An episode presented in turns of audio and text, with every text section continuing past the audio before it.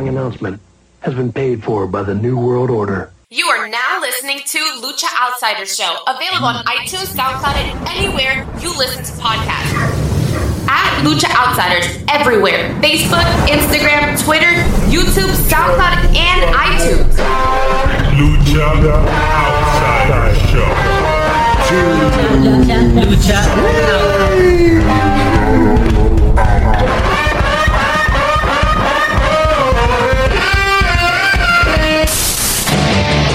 Congratulations.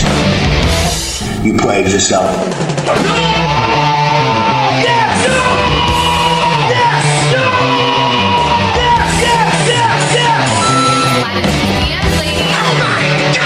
That is a disgusting act. You just made the list. Congratulations. You played yourself.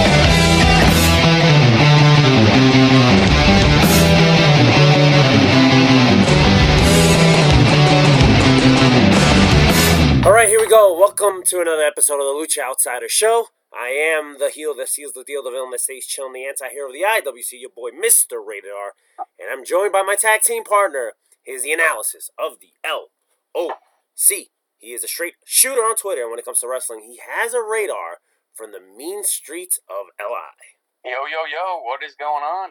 What's going on, Ryan? It's been a very hectic and crazy couple of days, dude. It really has, bro. I, I couldn't wait to come on here and talk all about it because it's like like we were just saying off there. It's been just unbelievable, and uh, it's unfortunately the week has come to an end. Tomorrow's Monday, which sucks. Back to work, back to reality. But man, uh, we definitely both of us had a, a fun few days for sure.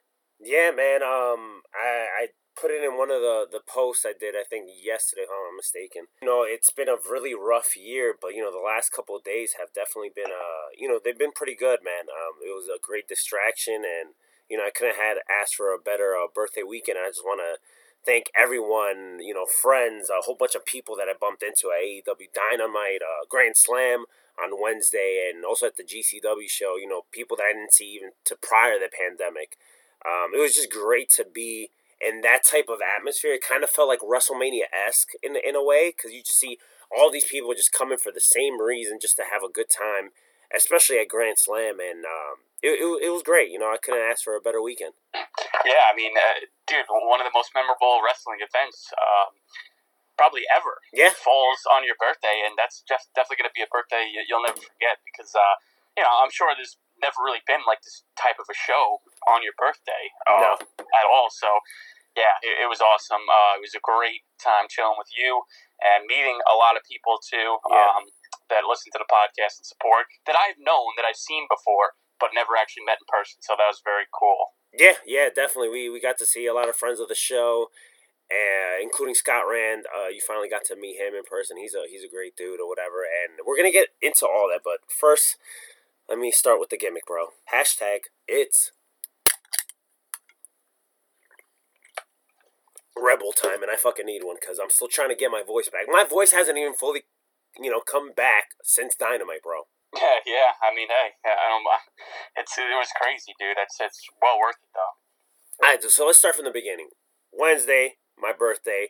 Uh, we were messaging back and forth, and you were you weren't even necessarily sure what time we were going to get there because you were just getting out of work, correct? Yeah, um, I, I, I didn't request off of work um, that day just because of the, the previous week when I went to Jersey for Dynamite. I had to take off for that. Right. So I don't know. I just didn't want to ask uh, or get off two days in a row. Not two days, two straight uh, weeks in a row. Um, but dude, I, I it wasn't busy at all. Uh, it was a slow morning, so I said, you know what, I'm just dipping, and I left, and uh, that's how I got there early, and uh, I'm glad I did. Yeah, so we ended up you ended up spotting me. So I get to the so I come from Jersey, so I got it took me about maybe an hour twenty to get to um Arthur Ashe, which is right next to Citi Field. And um, you know, I get there, I get to the parking lot, whatever, and I just start walking. I had no idea where I was walking to. I didn't even know how to get to the venue because it's like it's kind of like under the parking lot where I parked at and where you guys obviously parked at. It's kind of like underneath like like this boardwalk type gimmick. Like I guess that's the best way to put it. And everybody's just kind of like hanging out and drinking, you know, tailgating or whatever. And you ended up spotting me. Yeah, actually, uh, Brian, shout out Brian Sendek, Royal Rumble, uh, was with him and uh, my brother and, and my two other boys, and uh, we we were just chilling and talking, and he was facing in your direction, and he was like, because we were talking about you too, because he was asking me like when you were coming or whatever. We knew it was your birthday, we wanted to hang out or whatever. And um, he's like, "Oh, I think I see Mario," and I'm like, "What?" And he literally spots you from all the way down. He's like, "Yeah, I, I, I, think I know what he wears. I think that's him." And and then I look, and then I'm like, I, am just giving him a call. Like I don't know, I don't really see. And then that's when I gave you a call, and, and it ended up being you. Yeah, I love how Brian's response is like, "I know what he wears." yeah, yeah, yeah. it's hard to spot him out. Yeah, exactly. I kind of. Um, I guess I guess I have a kind of a unique style of just wearing shit or whatever. But um, it's funny because so hey, that's that's how people point you out. Though, right, so. right, right, right. So it's funny because when you called me, I was with Scott because Scott found me too, and he said the same thing. You know, happy birthday, whatever. And he was like, "Hey, you want a beer, man? You you, you know, are you drinking?" And I'm like, "Yeah, I got to drink now because I got to drive home later. So I, I definitely don't want to be like buzzed or anything like later on." But yeah. He gave me a beer. Then he called me. We met up, and we just kind of like started talking shop for like about an hour, hour and a half. You know, just kind of having a good time and you know meeting different people. I ended up meeting uh some of your other buddies or whatever, and you know we were just all hanging out, having a good time, and we ended up taking pictures with a whole bunch of random people. And I was like, you know, we're taking pictures with these randoms, but you know what? We're great guys.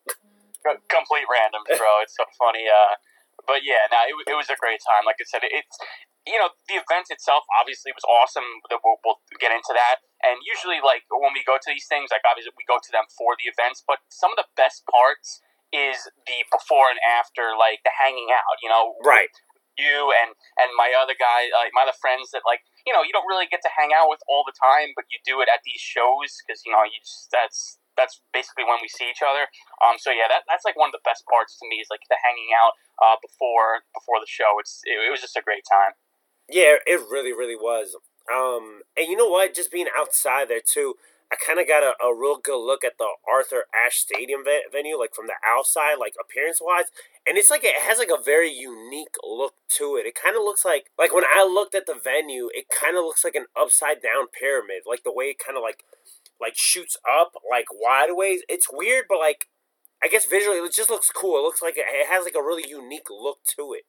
Yeah, yeah. It, it, I, I, it's so funny because you know, growing up being a Mets fan, I'm going to Citi Field all these years, and even when Shea Stadium was there before Citi Field was built, um, you know, I, I always saw Arthur Ashe Stadium. You know, it was always right next door, but I never really like I don't know took note of it. Uh, too much, and you know, I, I, knew tennis was going on there, but I never thought I would ever step foot in the building or, right. or anything like that.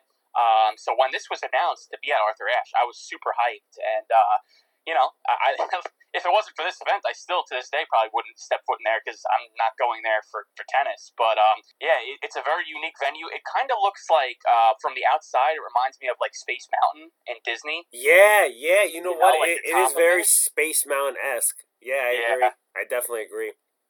All right, so we eventually, after like all the shenanigans, I think I even had a little bit of the bubbly. Legit, like a no joke. It's, that's a Yes, straight shoot. yes. I don't I don't know who that woman was, but she had the bubbly bottles Yeah. and she's just passing it around and we're all just taking a swig of it. Yeah. I do remember that. I, and I took like a good gulp out of it, and I was like, dude, I gotta go back to the car. I got like hand sanitizer and I need to clean up because like I smell like champagne, and I definitely don't want to walk in there smelling like champagne. But we get to the venue, and somehow I lose you, and I forgot who did I oh, blame. Oh, yeah. I think I blamed. I think I blamed Brian. I think I bla- blamed the Royal Rumble. I'm like, Brian, I blame you. How do you lose Ryan? Like, like what happened? And he's like, you're really blaming me. But obviously, I'm joking around. But I'm like, I blame you, bro. I blame you. How do you lose Ryan? So I end up messaging you. I'm like, dude, where are you? You're like, get out of the line. Why are you there? Just walk. And I'm like, what? So I call you, and I'm like, what are you talking about? And he's like, bro, it's it's a work. Like, just get out of line and just start walking straight. So I'm like, okay. So I legit just hop out of line, and then you just see like Brian and and everybody else that we were with, because I think it was like a good six or seven of us um that were with us. We ended up just walking. We ended up just walking past everybody, and you was right. It was a fucking gimmick line. Why was there even a line? That's what that's what I'm saying, dude. Yeah, I, I don't know. Like we all, so we all kind of walked on there separate. I don't know because like some of us, I feel like we're using the bathroom. Then I had to I had to go to my car real quick, and then by the time I was done with that, basically all you guys were like gone. I, I, my two other friends met up with me, and then we walked together. But yeah, I mean, like we looked at the line, and then my my friend Ryan, who had my ticket, because you know so the thing is, we didn't all sit together. We all sat in separate locations. So it was just me, my brother, and my friend Ryan, um, who bought tickets to the show, and he was all the way at the front. So he was the one that called me and told me like dude, like, where are you? And I'm like, dude, I'm in line. He's like, what do you mean line? I said, I'm on line on the on the freaking boardwalk thing. He's like, no, no, no, no. He, he, then he was the one that told me, get off of that and walk around. Like, like, I'm all the way up at the front. I have your ticket. I'm like, okay. And then once I, I just literally walked past, I was expecting to get stopped by like a security guard or something, being like, no, no, no, like, this is the line here. But I literally just walked right past the dude. I think we even made eye contact. And I don't know, I was just walking. And then, you know, got to the security and, and where they check your tickets and stuff, and I'm just like, why are people waiting on that line? Like, it's just a circle. That's it. Like, I don't like. I don't know why or who formed that line, Right. but it was pointless. It, it really was pointless. So, but I guess everybody was somehow making a line because they were checking like your vaccination cards, right? Like that was the even Yeah, the only reason why it was so packed. But like the line was really unnecessary because you could have just walked right up. So one thing I did notice, and I was telling this to Brian too, like once uh they checked our uh, card and then we actually got into the venue, like when they scan your ticket or whatever. Like the outside area of like the venue, right? It kind of reminded me of Six Flags. Like that's the vibe I got. Like it had like a Yeah. very Six Flags adjacent feel where you walk in there and there's like a whole bunch of trees and a whole bunch of like gimmick uh, like not stores, but I guess like where you could buy stuff, stuff or whatever. And then like towards the left is where like the bathrooms were at. So I kind of got like a Six Flags vibes to it. I don't know if you got that same vibe. Uh, yeah, I could definitely see it. Yeah, it, it, like I said, I really enjoyed uh, the venue, like itself. Like I'm gonna get into like other Yeah, things that yeah, were uh-huh. very like uh, like iffy about about this place, but for the most part, I really thought like this was a really cool like vibe. Like you said, surrounding it on the outside. Um, like I said, it's it's mainly for tennis, but I just felt like like the outside. It was just a cool area, you Right. know? Right. Yeah, I felt the same way too.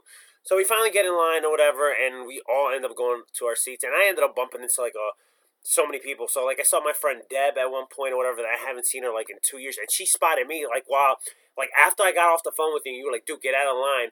I'm like, bro, I was telling like Brian and them, I'm like, bro, let's start walking, let's just go, whatever, right? So I'm speed walking at this point or whatever, and I hear somebody say Mario, and I saw my friend Deb, and she was in line, so I legit like contradicted what I said, and I did like I stopped just to say like say hi to her and give her a hug, and then just completely just keep walking again. And Brian's like, "Bro, what are you doing? You you you're doing exactly the same thing for that you told us not to do." I'm like, "Sorry, it happened." I'm, whoops.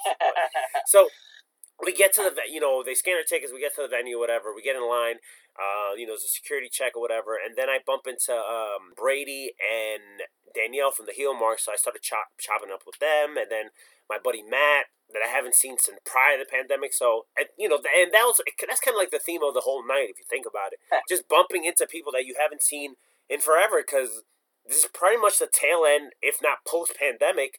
And I don't know, it was just like a really, really different, exciting feel for this AEW show. Like everyone legit had like no questions or no like doubt, like, hey, we're not gonna see like not a great show. No, this is gonna be a great show. It's AEW's first time like in the New York area, and everybody just went there to have a good time. Even people that are WWE shields that talk so much crap about AEW, I even spotted people like that at this AEW show. So everybody just went there just to have a great time. So we finally get into the venue, whatever, and then I ended up bumping into you guys at one of the concession stands, which I don't know if you want to take it away from there because that's a story in itself as well. Yeah, yeah. So I mean, we, we get in, and similar to you, like I, I saw a bunch of people that I haven't seen in a while too. Actually, had to meet up with my buddy Jason, who um, he lives about a half hour away from me.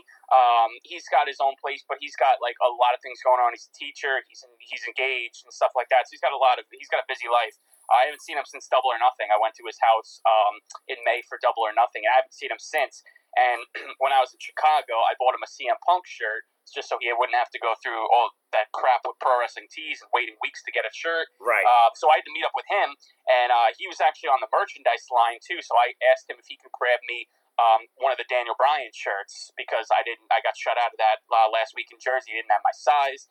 So he got me a shirt. I got him a shirt. So we kind of had to do a little exchange. So I met up with him. We were talking for a bit, and then after that, that's when um, I met up with you. But before that, uh, when I'm talking to my friend Jason, my brother is texting me and calling me, and he's like, "Yo, we went to the seats, and our view is obstructed."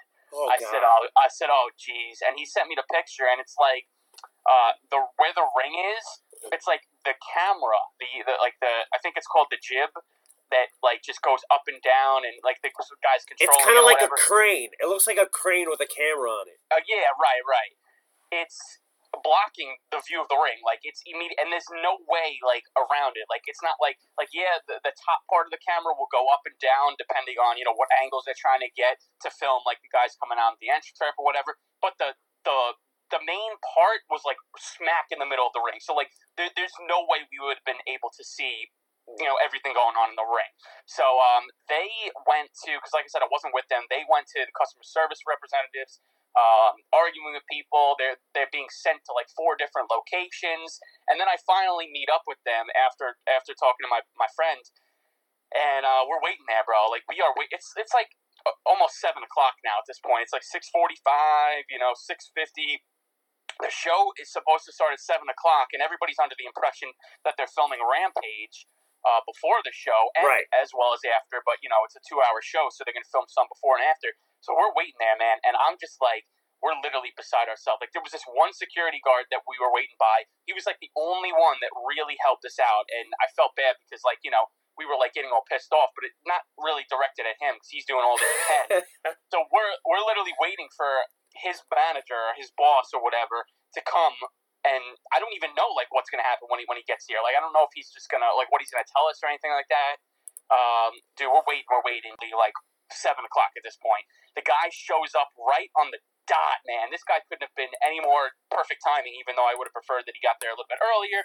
But whatever.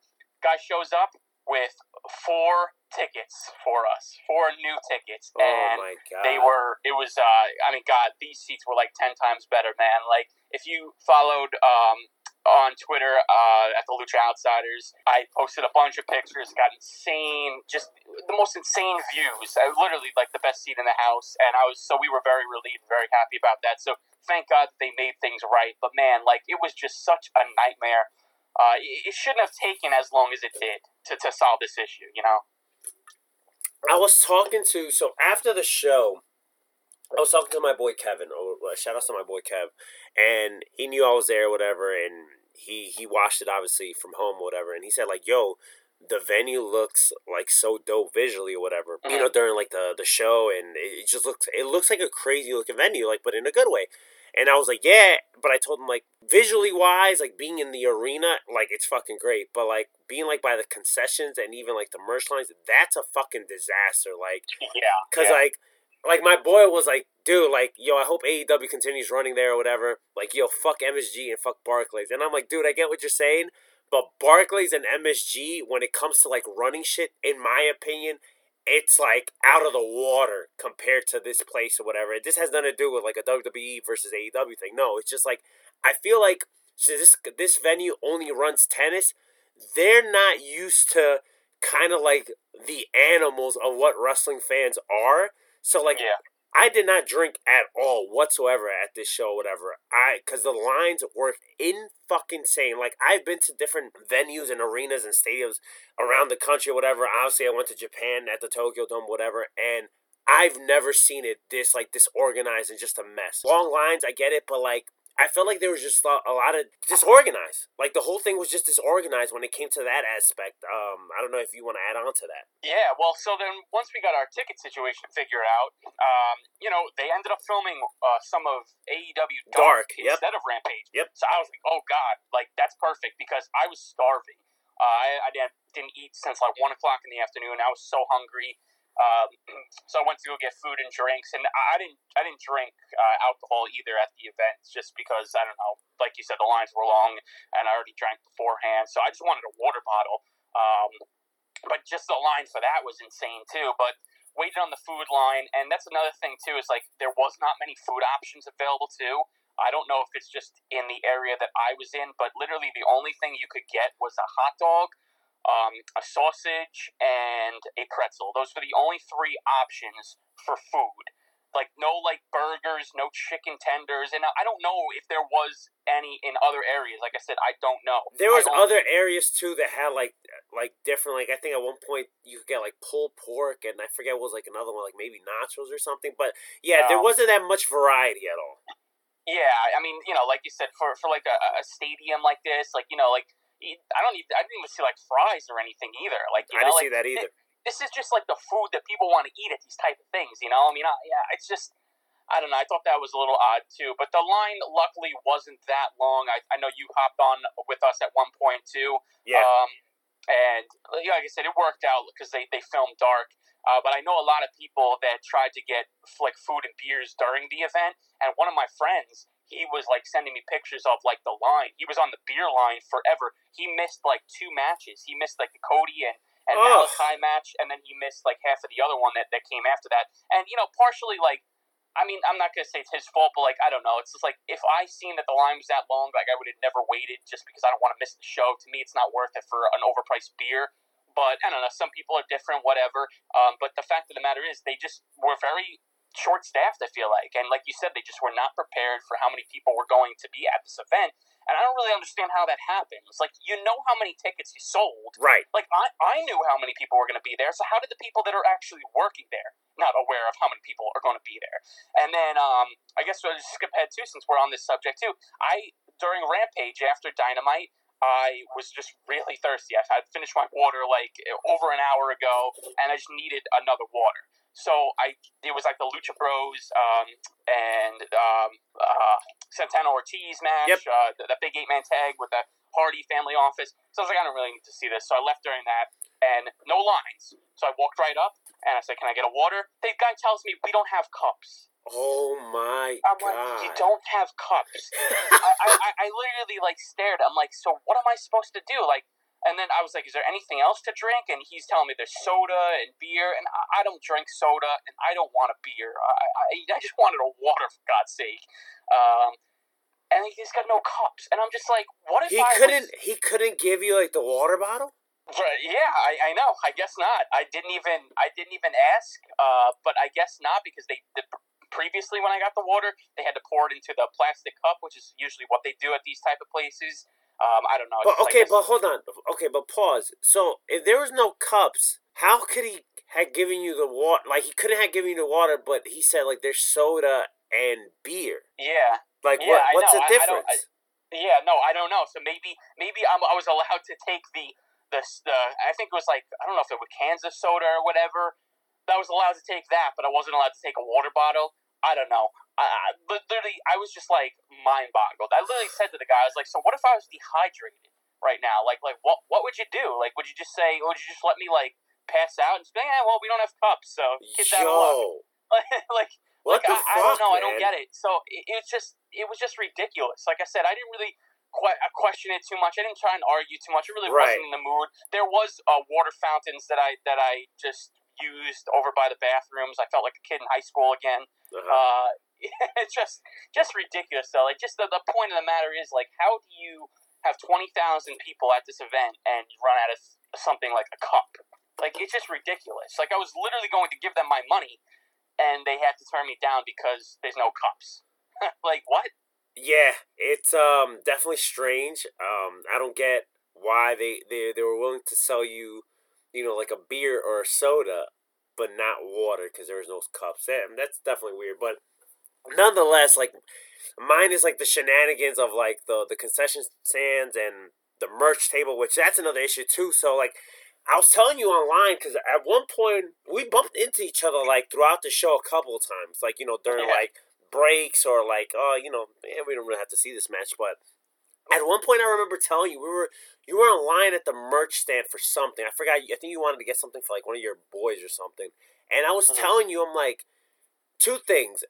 I don't see the cm punk black ringer shirt. And two how does adam cole and the young bucks debut a brand new shirt and the shirt is not even available at this venue Yeah, yeah. I think that's more of an that one. Obviously, it's more of an AEW problem. right That's another thing too when it comes to AEW compared to like something like WWE. And I hate to compare the two, but it's just like it, when it comes to these type of things, it's like it's hard not to. With WWE, this this stuff would never happen. Right. They've got their merchandise game just down pat. Like they got first of all, they have merchandise trucks outside of all of the events, like all the like the ones at Barclays or whatever. Yep. Uh, all the ones I've been to, they have merchandise trucks outside, so you could buy the merchandise before you get in. Okay, so that you know there's not just a, a an insane line once you get in, and you're basically shit out of luck because you know who the hell wants to wait on that for merchandise. So and then they always have the brand new shirts too. Like if somebody's debuting a new shirt or if a new shirt just came out the day prior, they'll most likely always have that available there. With AEW, I mean, for this event, you know, you would think like Grand Slam, it's a stadium show, it's, it's one of their biggest shows ever. The card was stacked. They don't even have like a shirt that like uh, like commemorates the event, like like just like a Grand Slam. I was there with Yep. like I don't know some of the matches on or some of the guys. Like nothing, bro. Like no Omega versus Bryan shirts Ugh. like with a date on it. Right. Like, I don't know. Like me, I'm a sucker for those type of things. Like I like to, if there's a, a really special event I'm going to, I like to have a souvenir. Especially something like this because this legit like no trying to hype it to, to, to something else or you know just try to shill over here. No what we saw wednesday in its entirety was an, a historic event. Right, and, and and they had nothing to commemorate that event. Like no special souvenir or anything that people could take home with. Okay, yeah, they had they had ringside chairs, uh, you know, which pe- whoever got lucky enough to sit in that got to take home. But even that, okay, uh, we I met up with one of my friends um, afterwards in the parking lot, and he literally got the chair. He had the ringside seat, and he showed me the chair. Bro, they didn't even update the poster that was on the chair. And what I mean by that is when this got announced in July, they came out with, you know, a graphic of like, you know, I don't know, Kenny on it, Jericho, Yeah, Big yeah, Show, yep. Bucks, everybody. But no, obviously no CM Punk, no Bryan Danielson, no Adam Cole, because obviously they weren't there yet. And literally, the design on the chair was that one that they released in July. They didn't have no Bryan on it, didn't have no Punk on it, didn't have no Cole on it. And to me, it's kind of like, how do you not update that to put like Bryan Danielson on it? I mean, Right. the guy's in one of the big smashes of the night. yeah Adam yeah Cole on it. Why wouldn't you put CM Punk on it? Like Ruby know, Soho. Me, right, right. To me, those type of things bother me. no, i get maybe it a- Maybe somebody else doesn't really care, but to me, it's just kind of like you're looking back on that event, and it's like, oh yeah, Bryan Danielson faced Kenny Omega, but he's not even anywhere on your chair. Like I don't know. Like to me, that that stuff bothers me. It So, feels like, very lazy because you know they have the, the obviously the money and also the resources for it. Why not put the effort into course. it? Yeah, I know. And, and then exactly what you were saying before about Adam Cole's new shirt, the Super Kliq shirt, but uh, him, him and the Young Bucks, he debuted it, and I don't know. I just feel like like you're leaving money on the table. That, Yep. That's like the main thing here, and that's what boggles my mind too. It's that you you know if you're AEW, you debut the shirt. I don't know, like if you throw it up at the merchandise stand, I guarantee you that shit sells out. Like I like I guarantee it. Like you're literally leaving money on the table. Like people love merchandise, dude. I am a sucker for this shit. I literally walked in there and I said before, like I, I made my friend buy the, the Daniel Bryan shirt for me, uh, or Bryan Danielson. Yep. And afterwards, when I was going to get another shirt for my friend, I ended up buying the AEW Subway shirt that I probably didn't need, but I am just a sucker for this type of stuff. I get it. And you know, I just I would have loved to buy the Super Quick shirt, and I would have loved to buy some sort of Grand Slam commemorative shirt to you know remember the event. But uh, yeah, I mean, hopefully they get better with that in the future. But yeah, that's that, that's more of an AEW problem, Right. Uh, as opposed to like an Arthur Ashe uh, problem. But The the reason why I tied both of them in is because like obviously they're all in the concessions area, right? Right, And I just right. feel like that whole area all around was just a fucking disaster. It, it was, and it was small too. It got very congested. Um, yeah, it's just like I said, it, it was. If they had more staff there working, maybe it could have been a little bit better. But they have to figure out a different way. If if this is going to be an annual thing for AEW to run, they have to be better the next time. They, they there's just no excuse for it. Yeah, I agree 110%. Uh, before we get into Dynamite, whatever, I just want to mention two things real quick. I want to shout out my boy Ricky Shane Page. This dude performed on Dark, and we're not going to cover Dark at all, but like what I do want to say is like this guy performed probably in the biggest audience he ever performed in. Obviously, it was a, a handicap match against Big Show. Who gives a shit? But just the fact that he got to he can say that he performed at Arthur Ashe Stadium, probably at the biggest, largest capacity ever in his career. That just says a lot for like all the years that he's been like grinding and taking bumps and being in all these death matches. So I'm happy to see a guy like that, you know, getting the spotlight. Yeah, totally, and especially being in the ring with the Big Show too, Mhm. which that's you know that's that's got to be really cool for him too. And yeah, I mean, like like you said, like just to yeah, it wasn't I'm televised. It's going to be on YouTube or whatever. But yeah, I mean, everybody was in their seat. Everybody was there. So like you're still performing uh, like on the pre-show of like you know a major major event. So it's got to feel good for him. And uh, you know, it, it's just always cool to see this type of stuff. You know, like like like I've said. I think I've said this plenty of times in the past. Like the one of the best things about being a wrestling fan is following these guys on the independents and Yep. seeing seeing their journey to get to to the big stage. You know, and of course Ricky Shane Page is not signed yet, but like it's it's still pretty damn cool Right. to see him get rewarded for all the hard work and the sacrifice that he put in to be performing in front of a crowd like this. So. Uh, I mean, hey, I was on the line to get food, and I saw him, him on the TV, and I was marking out a little bit Yeah. for him because, like I said, it's hard not to. Yeah, and speaking of uh, um, getting to prime and like so many heights in their career and sacrifice, I also want to mention Thunder Rosa because she got such a loud pop, and she was only on Dark or whatever, right? And I just, man, her energy, just seeing the crowd's excitement when just to see her come out or whatever. And I think this is the first time I ever got to. No, actually, I think I seen her at a at a Shine show many many years ago. But this is probably like the second time I seen her like in AEW, obviously, and just to see like the the crowd reaction for her or whatever, and her so fucking happy. And I don't know if you got to uh, see this or whatever, but like her attire that she was wearing, it was very uh, Selena inspired. Selena, um, the Mexican singer, uh, back in the '90s or whatever. You know, they made a movie out of her. Um, Jennifer Lopez played Selena. That's pretty much where they blew up. That was the attire she was wearing. It was very inspired by Selena. So, like as a Latino, I'm like, oh, that's pretty cool. Whatever. I was so happy to see Thunder Rosa live. She's fucking amazing, and I'm telling you, some somewhere down the line, I'm almost sure that we're gonna get this Britt Baker Thunder Rosa uh, story revisited, and who knows, maybe it's Thunder Rosa that you know, kind of like uh takes the crown away from her whenever that time is. But uh, I'm just so happy for Thunder Rosa that she's at this point of her career. Oh, me too. Like she's another one too that probably has never really performed in front of a massive crowd like this, which is kind of hard to believe. I mean, I don't know. I could be wrong on that, but um, maybe if she did, it, it hasn't been many many times. I mean, she she's definitely been around the world, but um, you know, I mean, to perform in front of a, a huge crowd like this had to feel good. And like you said, her energy, you could just feel it Yep. when she comes out and she's she's in the ring. Uh, she's literally one of my favorites. Like, if I have to pick, uh, like top two female wrestlers that are like my favorites, it, it's got to be Sasha Banks and Thunder Rosa. Like those two uh, are just awesome. And yeah, I, I think it's all roads are leading to that eventual rematch between her and Britt.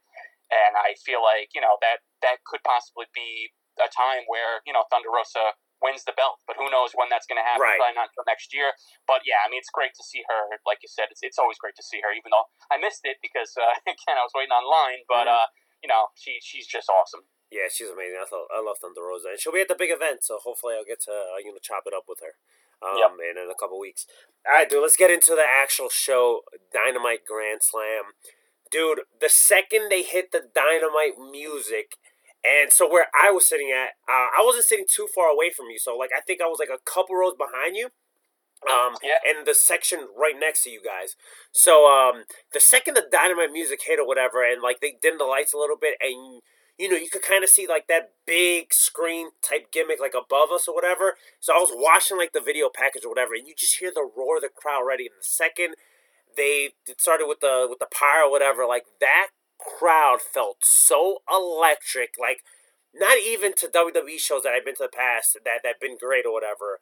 Not even a takeover. It's just the the whole show in its entirety. Like I've I've never had a feeling like that. Not even at a WrestleMania. I just feel like something about Wednesday show just felt different. The excitement or whatever. Like this is one of the very few shows that I can honestly say that throughout parts of the night everyone was standing up. Like it kind of felt like a rock concert in, many ways. But dynamite music hits or whatever, the pyre's going off or whatever.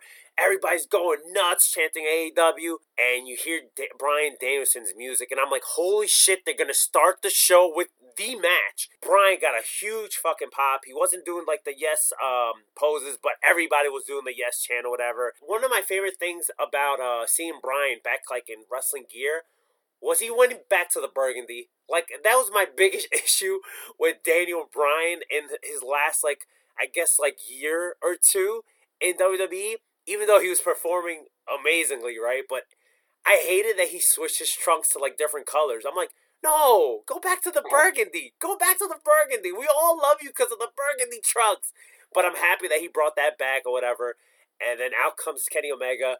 Obviously, he's a heel, but he still got an amazing pop too. And then during the match, he was getting booed. You know, I'm gonna, I'm gonna get obviously your thoughts on this match, but dude, this match was perfect. I, I told you like later on in the night when I got to see you, and I, obviously I told other people too. Bryan Omega, you could tell they held back, but still, it was a Tokyo Dome level match. That's how great this match was. I added this match already in in my list of matches that we got to break down at the end of the year. This match was just phenomenal. It was hard hitting. It was stiff. You saw Bryan Bryan Daniels' chest that it looked like hamburger meat. Bryan was taking bumps that made you like, oh my god, no. I love this match so much, and I was okay that it ended with a, with a draw. I think that was the best outcome, not getting like a, a clear cut winner and just ending it in a draw. And whenever the time is right, we revisit this match, whether it ends up being like an Iron Man match or like a two out of three falls match, whatever it is, or it just ends up being I don't know, maybe like a title match and ends up being like a sixty minute draw uh, Broadway, and then we lead to another third match. Who knows? After what I saw Wednesday night, I don't think I could I will ever get tired of seeing these two. It's kind of similar to like Moxley and Omega, even though they kind of like you know there, there was a mishap uh, to end their feud. But like even with like Moxley and Omega, I never got tired seeing them wrestle. I could say the same thing about Bryan and Omega as well. After what we watched Wednesday, dude, I could see them wrestle forever, literally. And I don't think there'll there'll be a dull moment. This match was just fucking amazing, bro. But let me just get your thoughts on the entrances, just to start a dynamite, and about this match. Yeah, I mean, just unbelievable. Like when those two came out and they were standing in the ring, and you know, uh, the bell rings and they just stand there, they're staring down each other, and the just the crowd is going ape shit, bro. Mhm. Like everybody's going nuts. They walk slowly to each other, looking each other in the eyes, facing off. And I'm, I'm I like took a video of it too. And like each time I watch that back, it's just like holy shit! Like the fans are just going nuts. Uh, when they finally do lock up, they're going nuts. Uh, I mean, it, dude, you could tell like people were into this. And going back to what you said before, it's like I'm the same way, bro. I've been to countless WrestleManias. I've been to a bunch of big shows. I had I was just at All Out. Yeah, but this this show this atmosphere was just different yo. Like it like i just had insane goosebumps throughout the whole like the entrances between you know bryan and kenny and then like you said the facing off in the ring before they even really get the match started. Just insane goosebumps. I can't remember like a time or a match um, that i've seen live that had that same that i've had that same feeling for like it was just indescribable and the match itself, like you said, flawless. I mean, a, a damn near perfect match, Yep. if I'm being honest. Yep. I mean, really, like, it's a match that I'm going to go back and watch a bunch of times. I already watched it back twice. I did on- too. on I did too yesterday. I did too yesterday. I watched the match twice. That's how good the match is. It's just, yeah, it's one of my favorite matches ever. Um, and like I said, I've seen a lot of great matches live in person too. I've, I've gotten very lucky to see so many great, uh, memorable matches that, like, you know, I, I could definitely make a top five or top ten of, of like my favorite matches I've ever seen live. And this one is very, very high on the list for sure. I didn't mind the the time limit uh, draw. I kind of expected that, if we're being honest here. Like people ask me throughout the day, like, who do you think's to win? Who do you think's to win? I kind of had a feeling it was going to go down this way, just because neither guy could afford to lose. It continues the feud, and it's just two of the best wrestlers in the world today, going at it for thirty minutes, where no winner. Uh, neither guy hit their finisher, which of course, you know, they're leaving stuff on the table Yep. because they're going to be an eventual rematch. Um, but man, how quickly did these thirty minutes fly by? Yeah. Like, they, like this, like nothing dragged. Uh, it wasn't slow. I mean, it was slow at certain parts, but um, for the most part, man, this absolutely flew by. Like it was like, holy crap, it's thirty minutes already. I could literally watch thirty more minutes. That's how good it was. And when you watch a match and it flies by like that, and goes to a thirty minute draw, and you want to see more, I mean that that just goes to show how good those two guys are in there. And like I said, never really had any doubt that the chemistry was there. And it's just like, man, so freaking cool to see Bryan Danielson back to, to wrestling the Bryan Danielson style that we have not seen in a Yep. long, long time.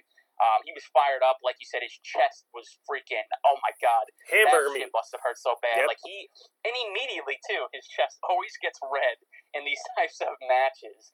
Um, And man, obviously, what more can you say about Kenny Omega? He's just, I mean, it, it's. I've run out of things to say. It's almost as if like I was praising Bryan throughout the whole entire thing, like almost like disregarding Kenny, but Right. like, it's for good reason. It's just because I, I already like.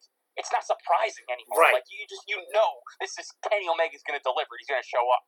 Um, just just a flawless match, bro. Like and, and a lot of people were like concerned about them starting the show off with this, but I think it was perfect. I really don't think you could have started off with anything hotter. And like I said, like they needed the time to go 30 minutes, and then for the people watching on TV, uh, usually there's no commercial breaks in the first match on Dynamite, but I think there was one. It was picture to picture, picture to picture. Yeah, and that was after Kenny hit the V trigger. oh my running, running God. ramp. Yeah, and it gave you know Bryan was selling it throughout basically the whole commercial break. Um, but yeah, holy shit, man! That's That-. That's super V trigger, and that's what I'm dubbing it. The super V trigger, where he just fart like just starts running and just just goes full force.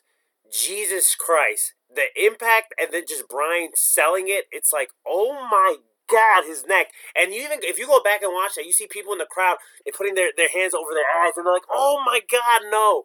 Um, there's actually a lot of spots where uh, where Bryan was taking some bumps and they're like, fuck, man. But as much as we praise Kenny Omega and, you know, like the best wrestler in the world, but at the same time with Bryan, it's like, dude, this guy didn't miss a beat and he hasn't wrestled like in almost six months, if I'm not mistaken. Yeah, I know. He, I think his last match was against Roman. Right. I think that was back in April or May of, of this year. So yeah, I mean, people tend to forget he has not wrestled in So, that long. so look at that too. Well, You know, which you can make the argument. His last match prior to this one, and then his first first match coming back is literally wrestler one A and one B. Like, Oh, how dude, nuts oh is that? How nuts is that? Uh, correct me if I'm wrong. I don't know. Was that AJ Styles match that he had on Smack? Oh no, that couldn't have. or Was that earlier this year, or was that the tail end of last year? That was the tail end of last year. If I'm Okay, because I was going to say, I mean, even though without that, I was going to say, Right. what a year this guy's had. I mean, he has not wrestled many matches, but holy shit. I mean, let, uh, let's. The WrestleMania main event against Mm-hmm. Edge and Roman, then that match against Roman on SmackDown. I'm sure there was others that I'm forgetting, but those these are the like Right. more memorable ones. And then this match against Kenny Omega, and then who knows what he's going to do at Full Gear and and for the rest of this year. So I mean, like I said, hasn't wrestled the full you know uh, calendar year, but man, oh man, like he's having one hell of a year.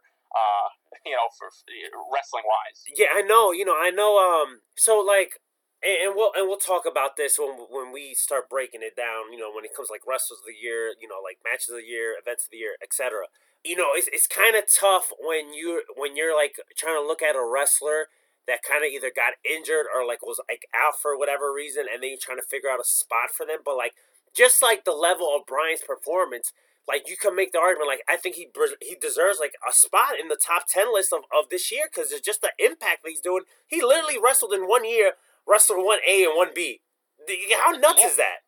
I mean, dude, it's incredible. I mean, usually when you see people like jump ship like this, it's like, okay, well, yeah, they were in WWE like a while ago or Right. or whatever, like, and then they went somewhere else. But like, literally, this guy it wasn't even six months ago that he's re- wrestling in WWE ring, and not to mention literally main eventing Yes. the second night of WrestleMania, Yes. and then you know now a couple months later, I mean, who who knew at that time? Who would have thought? I mean, obviously he didn't even know at that time. Who would have thought that you know he would be not main eventing with Kenny Omega, but you know what I mean, like in a big match with Kenny Omega at another stadium show for the competition. Yeah. Like it's just crazy.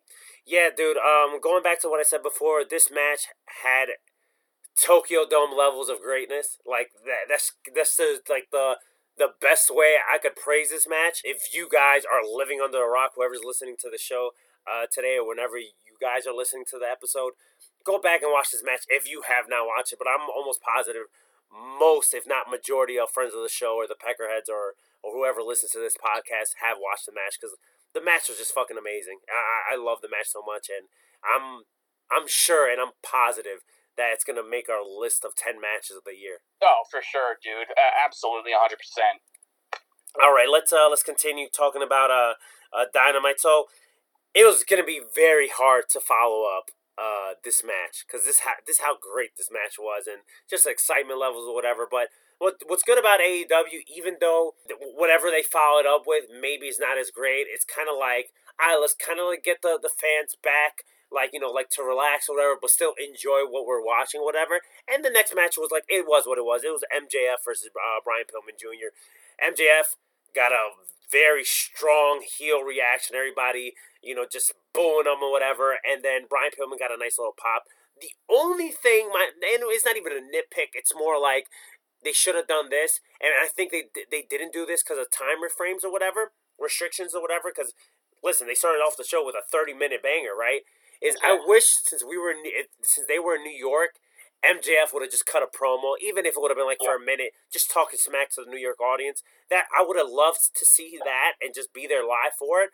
But it is what it is. The match was what it was, but I enjoyed it for what uh for what we got to see. Yeah, yeah, I think that was a lot of people's complaints about you know MJF not cutting a promo after basically talking smack on Twitter about how Queen sucks and he's from Long Island, things like that. I would have loved to you know hear him go off on the crowd. It's so funny too. Uh, one quick thing about MJF, his parents were right over by. Oh him. yes, saw that right? Yes, I took a picture of, of of MJF's mom, and I even tagged them. And I'm like, this is surreal. I forgot exactly what I put, but his own parents were burying him. That's great. I mean, dude.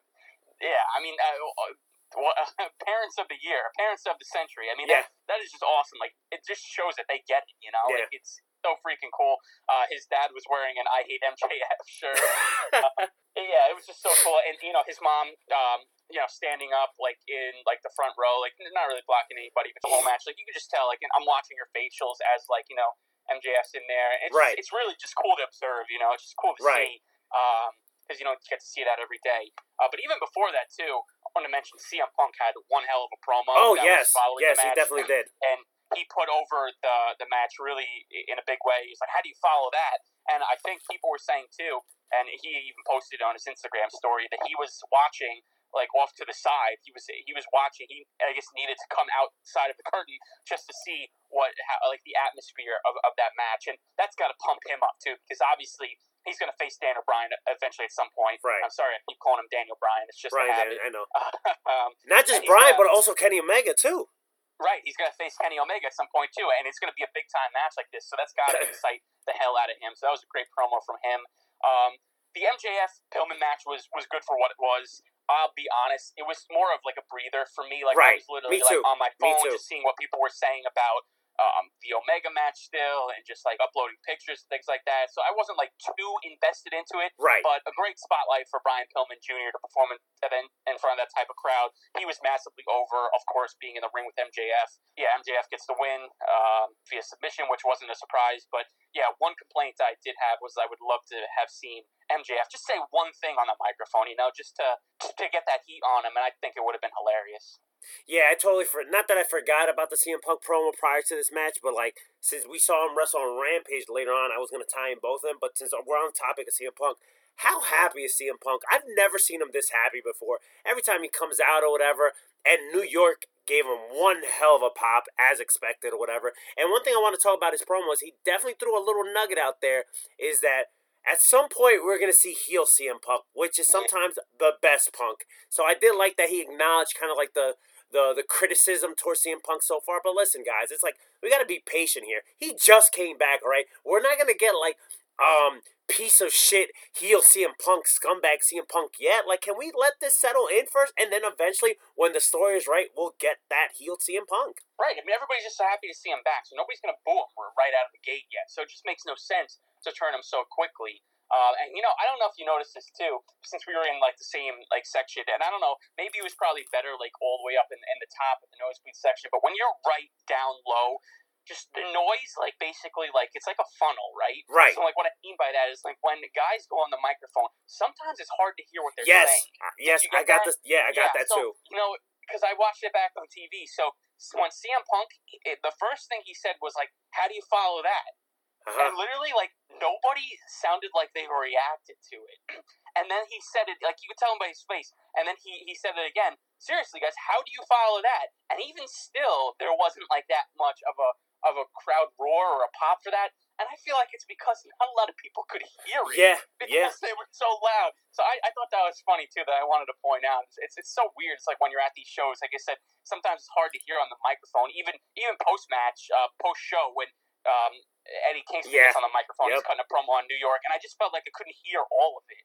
Um, but yeah, I just wanted to add that in. Yeah, and I think it also depends too, like on how, um, like factors in of like the arena or like the stadium, if you will. Like if it's an open stadium, if it's like a Yeah. closed stadium, how the the stadium or the arena is kind of like shaped in a way. Like I said, like the best way I would describe like Arthur Ashe Stadium is it kind of feels like an upside down pyramid. Like that's the vibe like I got or whatever. So I also feel like depending on how the venue looks and it's like kind of built, I think that plays a part as well. But yeah, I got those same vibe. I got that same essence too, where I could barely hear CM Punk, and just like you said, Eddie Kingston at the end of the show, I could barely hear him too. Yeah, yeah, it, it's.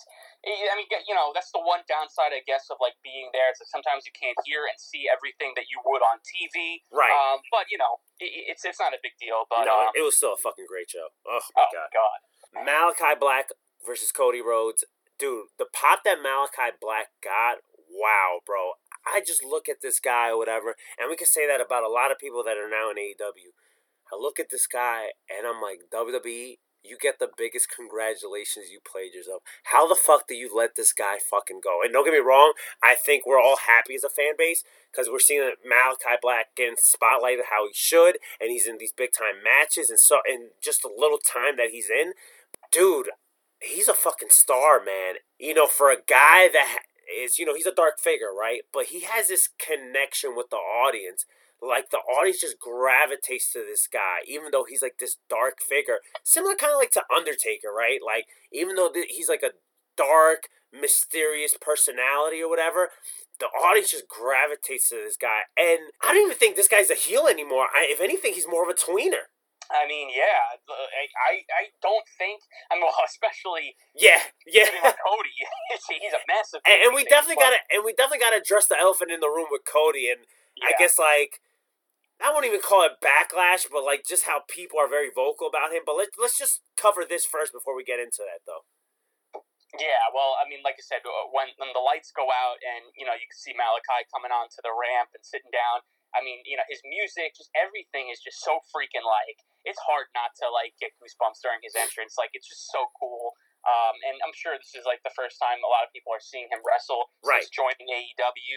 And um, yeah, massive, massive pop. He was very over, and it's just always just so cool to see him. Like you said, and like you said, how does WWE let this guy go? I don't know. I mean, how do they let half these guys go? Right. Um, you know, th- this dude, dude is just a massive star, but he's right where he belongs, and Yep. he looks right at home. And uh, and yeah, it's it's it's always sick seeing him. I enjoy the match a lot. Oh, so so prior um to the match getting started, Cody comes out, whatever. And the funny thing about the the Cody Rhodes thing, so I you know we we all noticed like he's been getting kind of mixed reactions, right? The last couple weeks since he, he made his return or whatever. And even when he first started with this feud with Malakai Black or whatever, when Malakai Black made his debut, you know everybody was for the most part rooting for Malakai Black, Tommy End.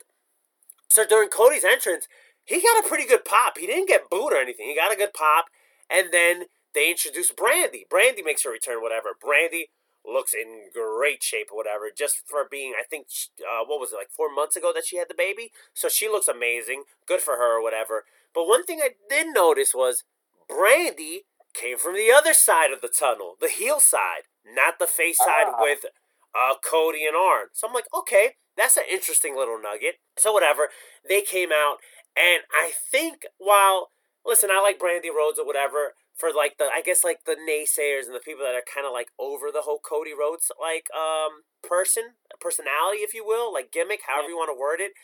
I think the second Brandi came out. I'm, I'm like, oh, really, Brandi? Like, I could see people having that type of attitude towards him. So, once the match started or whatever, that's when you started hearing the audience get very, very vocal.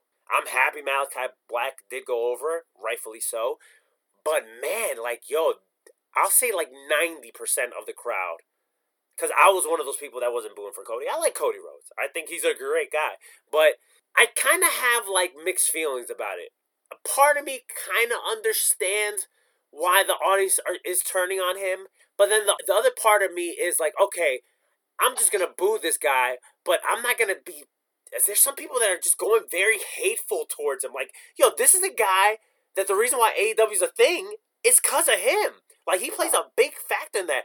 And I just feel like it's kind of hypocritical, too, because it's like, whatever. If you if you think his character is boring, or you think he's kind of like Super Cena esque or whatever, or you think he quote unquote buries people, like kind of go back to when he was feuding with MJF. Like I remember everyone was praising Cody Rhodes so much. Like, look at how much he loves the wrestling business. He's getting fucking lashed on TV on live television by MJF just for the love of wrestling. And everyone had so much respect for Cody Rhodes, and everybody was Cody Rhodes was beloved. And I think at one point, like in 2019, I think you could make the argument like he was the face of AEW, right? Like everybody, he was just so beloved, and now maybe because of the direction of the story, maybe because we don't know why he even left the elite to begin with or whatever, the audience started turning on him and whatever. If you find him boring and if you find him like, oh, kind of over Cody, I, I get that.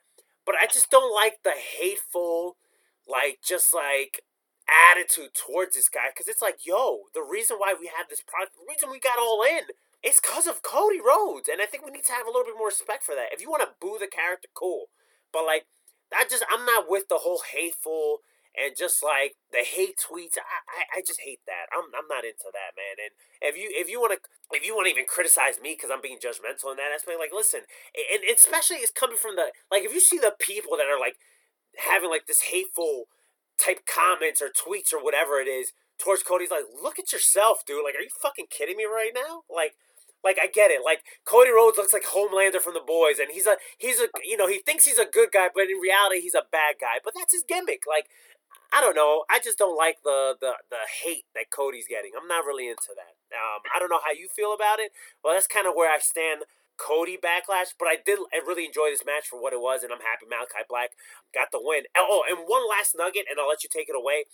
Jesus Christ, man. Zelina Vega gets the biggest congratulations. Because you know what? If she didn't resign with the WWE, I could have easily seen Zelina Vega playing a part in like the Rosario Dawson stuff that we got a week ago.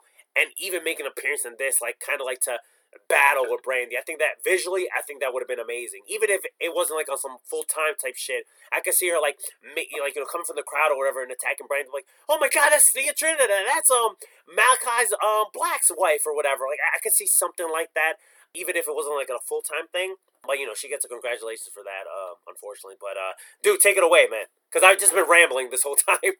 No, hey, go for it, man. It's it's there's a lot to talk about. Um, yeah, so I thought this match was good too. I was into it. I enjoyed it. Um, I thought they worked well together. It was cool to see them actual actually wrestle instead of like you know that squash match that we got right. a couple months ago. And um, yeah, man, the uh, the anti Cody crowd. It's just I don't. I'm not into it. I, I just don't like you like kind of like what you said, and we talked about this last week. It's like I understand it, sorta, kinda, a little bit but at the same time, it's just like I feel like a lot of people need to pull back a little bit. Yep. Now, I wasn't rooting for Cody at all during this match. Okay, I do not want to see him go over somebody like Malakai Black. Um, yeah, I don't really think he should be going over a lot of these people, and that's kind of like what the what the problem is with with Cody. Um, it's just that you know every time he feuds with somebody or he wrestles somebody, just like a, a Darby Allin or a Jungle Boy, or I just feel like I don't want him to go over. So I I'll be honest, I think probably going back to the Ogogo match, but it was probably the last time I really rooted for Cody to win a match. Uh, just because I really was not into the Ogogo thing at all. I just don't really understand it. Um, but there hasn't really been a feud that Cody's been involved with where I'm like, wow, like let's go Cody, like where that I'm into. And like this Malakai Black feud, I I've been into it, even though like it's just been a little weird because had the squash, he went away, right? Doesn't even make this triumphant return. They just announce his return, and then he comes out of the crowd. I just thought it was a little weird. Um, and I don't know if he's getting hate because of him not putting over people, even though, like we've mentioned, he does put over people, or the fact that like his entrance is this glorious entrance, like with the with the music, the lights, and the, and the fireworks, or if it's because he's turned to Hollywood and he's got his reality show now coming out, and he's got uh, the Go Big show, and he hasn't been around, and he's filming it, and this and that. I don't really know, eh, like which, like what thing really pissed off these people that are booing him. But like you said, without him, AEW wouldn't have been possible. All In would have never happened. If he didn't leave WWE and bet on himself, do you think the Young Bucks would have done this on their own with Kenny Omega? I don't know, maybe. But Cody is a huge, huge part of all this happening. Yep. The guy, the guy's never going to go for the company's world title. Okay, he put that stipulation out there really early, and he's sticking by it. Okay, and I believe him 100. percent I don't think he's ever going to go back on that stipulation. And his reasoning behind it was was he had something to do with Dusty never wanted to go for the world title back in the day either. And you know, it's his promotion and things like that. So the whole thing makes complete sense, and that's very you know selfless of him, like not not going for the world title, even though I didn't necessarily agree with it, and I still don't. I still would have loved to see him become the world champion, but that would have that would have turned people on him completely if if this hasn't. Um, yeah, man, I, I just like I said, I don't get it. He he literally gave so many opportunities to guys like Jungle Boy, Darby Allin, uh, Ricky Starks, Eddie Kingston when he was on his TNT Open Challenge yep. thing. I mean, my God, like it, the the fact that people hate this guy, like I said, I just don't understand it. And again, I'll say I was not rooting for him on Wednesday. I was not rooting for him to go over Black the last time either because I'm a big Malakai Black guy. Yep. But I mean, man, like I appreciate Cody Rhodes. Like I'm not going to sit here and boo him and, and chant Cody sucks and all this shit. And it's kind of sad because you could see in his eyes too, like during his entrance when he gets in the ring, like and you know fans are booing him afterwards, and he's you know he's looking around, like you could just tell it's hurting him on the inside.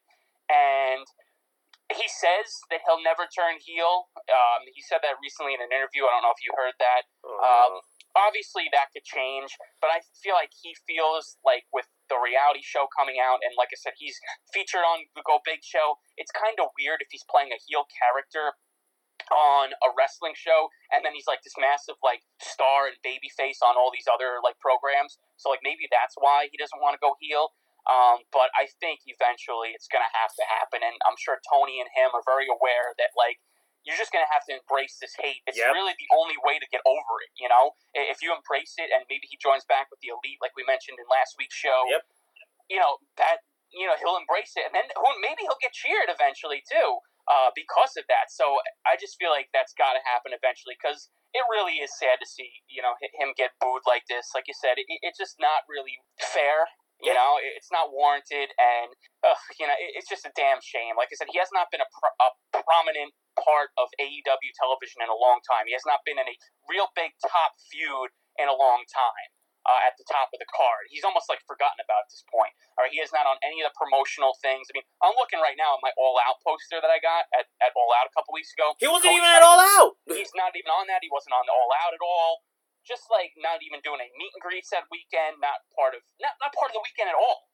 So it's just like I just don't understand. I I think it would be a huge mistake him not ever turning heel because uh, you can make the argument when he was a heel, especially after he left WWE and he was doing all the stuff with Ring of Honor, whatever. It was some of his best work, you know. You know, with like the Kiss the Ring stuff and the the legit the Ring of Honor, you know, like I, it was some of the best stuff. The stuff that he was doing with the Elite and the Bullet Club, and you know, we, we kind of got a little bit of a a, a, a point in the match with uh, against Malakai where you know Cody got an orange face, and I think I believe he pushed him or, or something down the lines. There was like a little a little uh, interaction there, so who knows, man? Um, kind of what you said, you know, embrace the hate. I think we we should get a, a heel Cody because I think that's some of the best uh, Cody work that we we got in the past when Cody's like full fledged heel, and you know with the elite, you know they're they're growing. Obviously, they you know Adam Cole made his return or whatever. And hey, you know when when they were all in the Bullet Club together, when Adam Cole was still in the Bullet Club back in the day. I can't believe I'm saying back in the day, like you know, it's 2016, but it has been a couple years already. Like you know, Cody was there, so there's that Cody connection as well. And you know, if you're going full heel, and if Brandi's going heel with him, why not rejoin the elite? We never got the the kind of like the reasoning behind he left the elite. You know, it was just like, oh, there's a Nightmare Factory, uh, the Nightmare uh, family, and you know, I'm kind of focusing on my own thing. So at this point, turn on the Nightmare family, and you know, rejoin your your, your brothers in the elite. Why not? I think it would work. Yeah, yeah. I don't know. I just feel like eventually it's gotta, you know, it's gotta happen that way. Um, maybe after you know the the reality show is over, or you know, I'm sure there'll be plenty of seasons of that. But maybe after the Go Big Show thing, I don't know when that's airing. I don't really pay attention to anything like that outside of wrestling. I will check out the the Rhodes to the Top show this this Wednesday. I think it's after Dynamite because it looks pretty good. But I'm not, you know, I'm not watching the Go Big Show for Cody Rhodes. Like I just don't care about any of that crap. Uh, but maybe after all that settles and, and he goes back to being, you know, shown on TV more. You know, maybe we will get something like that. But I think right now he's just kind of in and out. He's almost part time at this point. You Right. know, it's like uh, I know he's wrestling this Wednesday on Dynamite in a tag match.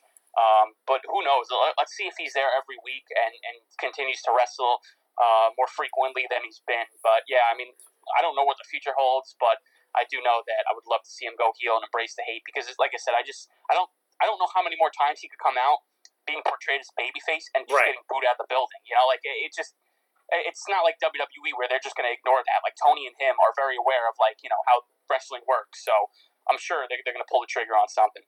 Uh, who who's he involved in this tag match for this upcoming Dynamite? I think he's teaming with Dante Martin. Um, forget who he's facing. It's a very random uh, thrown together tag match. Well, who Um, knows? Maybe maybe he gets aggr- up right now. maybe he gets aggressive in the match, and he kind of just you know we see a little bit more seeds planted for an eventual full heel turn.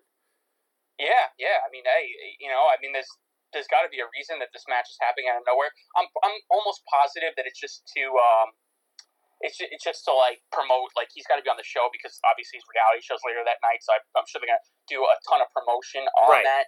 Um, so the match is actually Dante Martin and Matt Sydal against Cody and Lee Johnson, a tag match. Oh So, yeah, he's doing something uh, dastardly in this match, especially because you know where they're gonna be at. They're gonna be in Philadelphia, so you know that crowd's gonna boo him. Oh right, right, right. Yeah, yeah. That's a good point. So, uh, maybe we'll get more seeds planted on an eventual full heel turn. And you know what? I think this is the direction Cody needs to go into. I think you had just mentioned right now that he said in an interview that he wouldn't turn heel, and you kind of just threw it out there. Maybe it's the reason because you know he's involved with like the Go Big show and obviously this reality show. But you know what? It's worked for the Miz, so why not? I think Cody should do it. Yeah, yeah. No, you're right. That's that's a really good point. I don't know. Maybe they're not. They're just thinking differently. Right. Um, but yeah, no. I mean, you're 100 percent right on that. So yeah, I don't know. I, I guess we'll see. But I would love. I would love to see the seats planted. Um, you know, for an eventual heel turn. I think that'd be perfect. All right, dude. Let's move on. Sting and Darby Allin versus FTR. Bro, Sting at 62. If I'm not mistaken, I think that's how old he is. Bro, I, it's unbelievable how Sting at 62, so far in his little AEW run, that's been, I think it's about to be a year in November, if I'm not mistaken, has surpassed every single thing he did in WWE. Every single thing, and has mattered more. Oh yeah. He looks fucking great. Like just to see a guy at 62 having that type of cardio and still taking bumps or whatever. And obviously, I know eh, whether it's uh, Darby or the people he's working with, obviously they play their part too. But let's give the you know Sting the credit as well. He's also putting in that work, and it's just amazing. It, you could tell Sting's fucking happy to be there, man. dude, he- he is. He could not look any happier, and what a great decision to go to AEW. And you know, thank God Tony Khan trusted in him to. You know, I, I guess maybe he he went to Tony and said, "Listen, like I can still go." Um, you know, it, it's a lot of risk involved because Right. a guy that old and you know for uh, the way you know his we thought his career ended it in that match against Seth Rollins. You know, it's kind of scary to put him back in the ring, but everything they've done, you know, they've protected him really well. He's really only been in tag matches, um, and like you said, he looks better than ever. I mean, the crowd Yep. goes nuts for him. I was so excited to see him wrestle because I had not seen him wrestle. I think. I mean, I'm sure I've seen him back in the day. Um, I saw him at like the TNA Yeah. house show I used to go to back in the day. It's really the only time I did see him. Yep. Uh, but man, yeah, and you could tell working with FTR helped a lot, and you could tell FTR like loved working with him too. Um, it's just great, man. Like it's just so cool, and who would have ever thought like this would happen? Like everybody was like shitting all over Tony and AEW for bringing Sting in and potentially putting him back in the ring because of, of the risk involved, and Tony and all them are just laughing at all these haters because people think that they know better than you know somebody like Tony half the time, and it's just like like imagine he just did not take that chance and you know just brought Sting in to just be a manager or a backstage role. Like you'd be missing out on on, on so many fun moments uh, involving Sting. Who know who knows how much longer he's going to keep doing this. So uh, yeah, I was super happy to, to see him get you know a huge pop, and it's just so cool. Like I said, to see him in the ring, he he just moves like he's like thirty years old all over again. Right. It's it's pretty crazy. Yeah.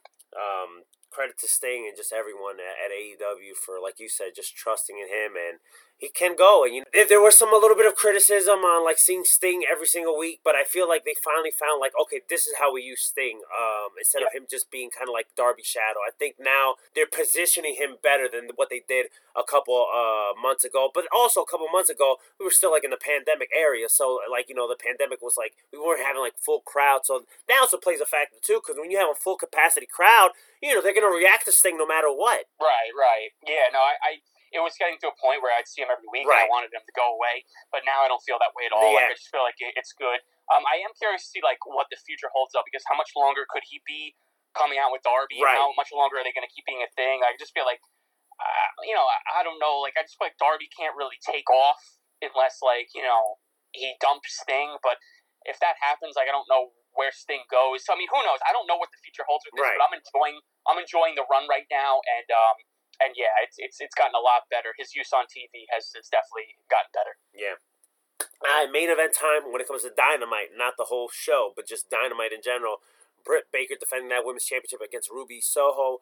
Listen, I thought this match was good for what it was. I think both of them got a great reaction. Uh, Britt Baker's was a, bigger reaction than Ruby Soho, but Ruby Soho did have a great reaction. Which even during the match, you had like the battle, like let let's go big, like DMD, let's go Ruby, DMD. So you had like the dueling chants or whatever. The, and this is not even a knock on the match of the women, but there was like no way that we were gonna end the show with the level of excitement, like Dynamite. I mean, like the level of excitement and energy, energy like we started the show. It was impossible because, like I said, Omega and Bryan they just put on put on like a flawless performance. So it was very hard to kind of keep that level throughout the whole two hours of Dynamite.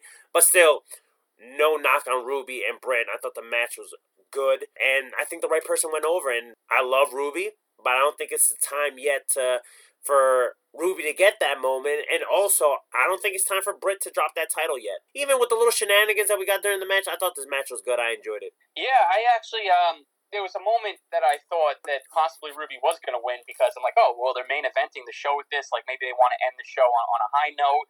Um, but at the same time, I was like, well, you know, Britt really should not be losing Right. this championship right now, and uh, I'm not really sure.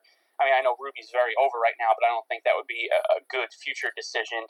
Um, but yeah, I thought the match was good. I thought they worked really well together. Um, you know, the crowd was into it. Luckily, you know, that's one thing about AEW crowds. It's like you know, they're not gonna you know even though obviously you know we already got the main event in the opener and the opening segment you know people were still invested in this match I mean, if this was WWE I just feel like people would be like chanting a bunch of stupid crap or- Right. or, maybe you know go to the bathroom for it or whatever but you know Britt's very over and Ruby is massively over so um, it was very cool to see that and like I said really cool to see Ruby Soho back in there and like I said about Danielson before it's like it's really cool to just see them wrestle Yeah. you know, like you just I, I can't remember the last time I saw Ruby in a big time match that I was really excited for. Um, so this was definitely one of them, and um, yeah, Britt retains the title uh, due to some distraction, and you know that's that's basically how the show went off the air. So I thought it was good, and uh, it's really cool to see the women get the the main event spotlight because realistically.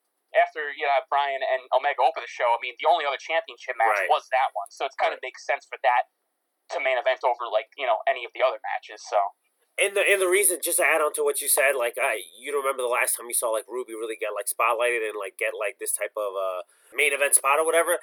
It, it's never happened. You know why? Because WWE never saw anything in her for whatever reason. I don't know. Because she looks like an absolute star.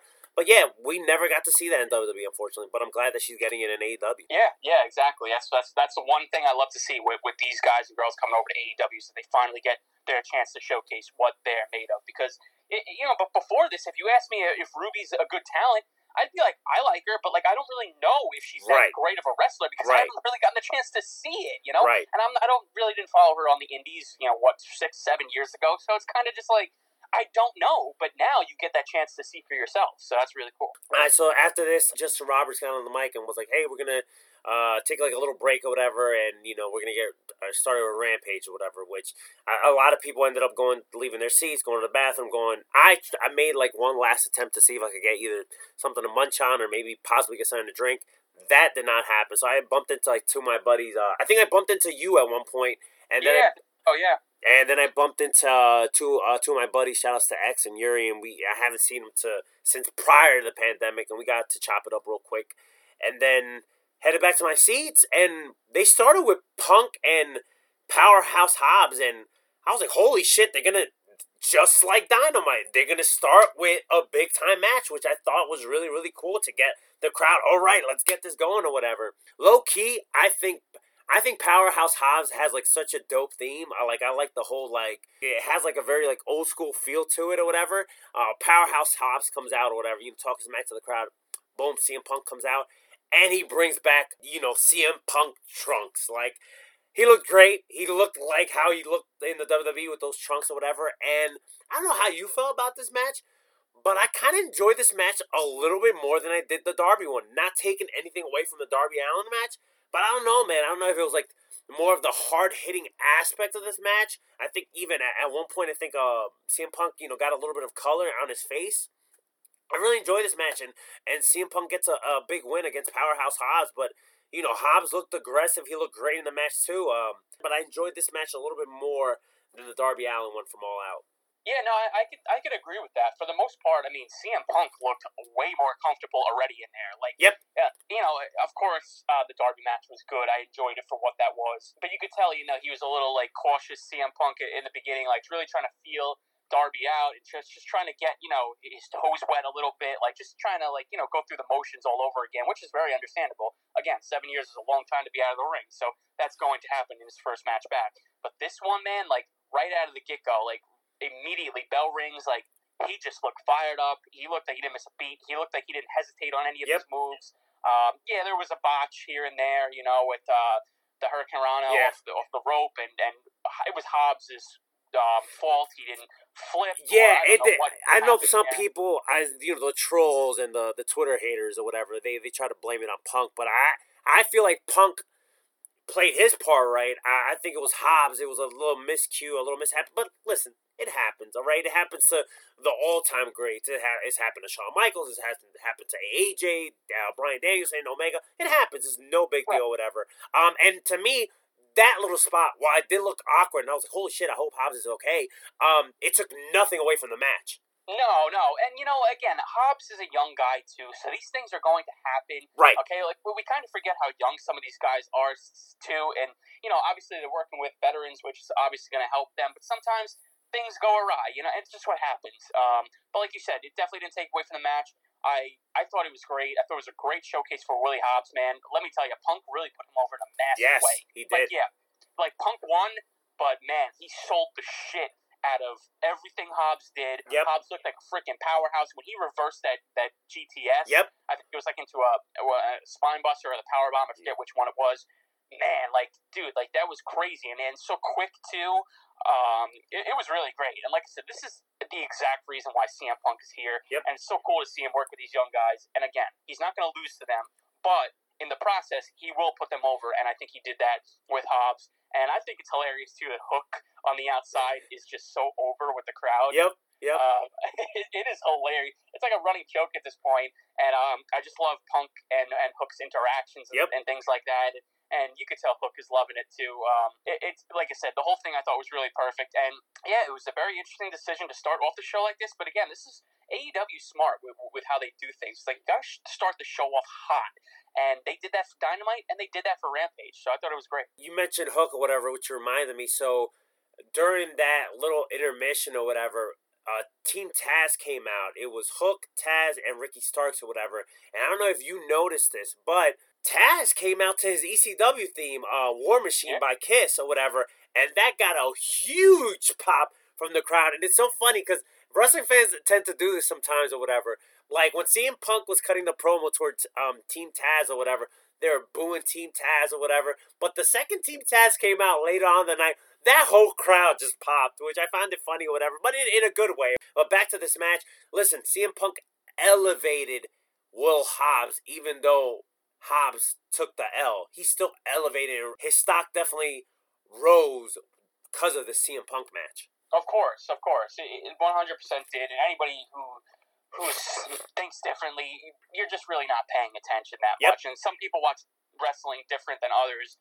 But again, if, if you're going to talk like you're a smart mark, you have to make sure you watch it in, in smart mark uh, fashion. And, you know, like I said, which is appreciating the fact that, you know, Will Hobbs got all these, you know, moves in on, on Punk, and Punk sold for him, and he looked dominant in the process. So it's like, yeah, he lost, uh, but again, it, it doesn't really hurt Hobbs. Hobbs has lost a lot of, of matches. I, I don't.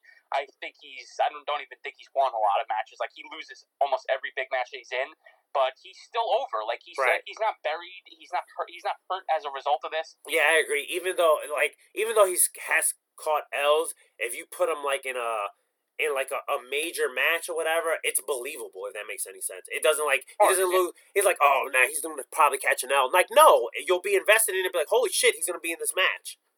I mean, look how many times Darby has lost. Right. You know, right? And he's still massively over. And every single time you see him in the ring, it's like, you know, you don't get that feeling. So it's it's the same thing. Like I said, that's why it's different how, how WWE does things and how they bury their talent and how AEW treats their their talent Right. who don't win all the time either. It's it's just massively different. So next match we got the reuniting Super Kliq versus uh, Jurassic Express, uh, Jungle Boy, Luchasaurus, and Christian Cage.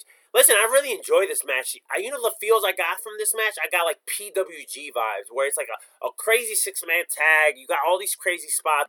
Luchasaurus, even though he's the one that caught the the, the pin and the L, Yeah. they they made him look like an a beast. Cause he had to take like so many different like super kicks and and Adam Cole's finisher, which I think now he's calling it like the boom kick or like the boom knee or some shit like that. And then he took like a BTE trigger by like the Bucks or whatever. Like he had to take a lot of finishers for him to finally get put to rest and get the pin. I think he looked like a monster. Christian Cage, listen, when when you talk about Christian Cage and Edge this year, I think you can make an argument for both guys who's having a better year because they're both putting out great performances. And Jungle Boy, he's so fucking over. And even with defeat, he still gets spotlighted amazingly. And, and Adam Cole, obviously, you know, we could praise the Young Bucks uh, like always, like we do in every single like AEW show, whether it's like Dynamite or Rampage. But Adam Cole, dude, he looks like such a star with his entrance. He finally got down packed with the boom because he finally said the boom with the actual song. So he's finally getting like the timing right for it. Mhm. I love this match too, and I can say this about almost every match on this show. But I, I did enjoy how Luchasaurus came out looking really, really strong at the end of this match. Yeah, yeah, it's just another example of uh, the match was freaking great. I mean, I, I knew this would be awesome.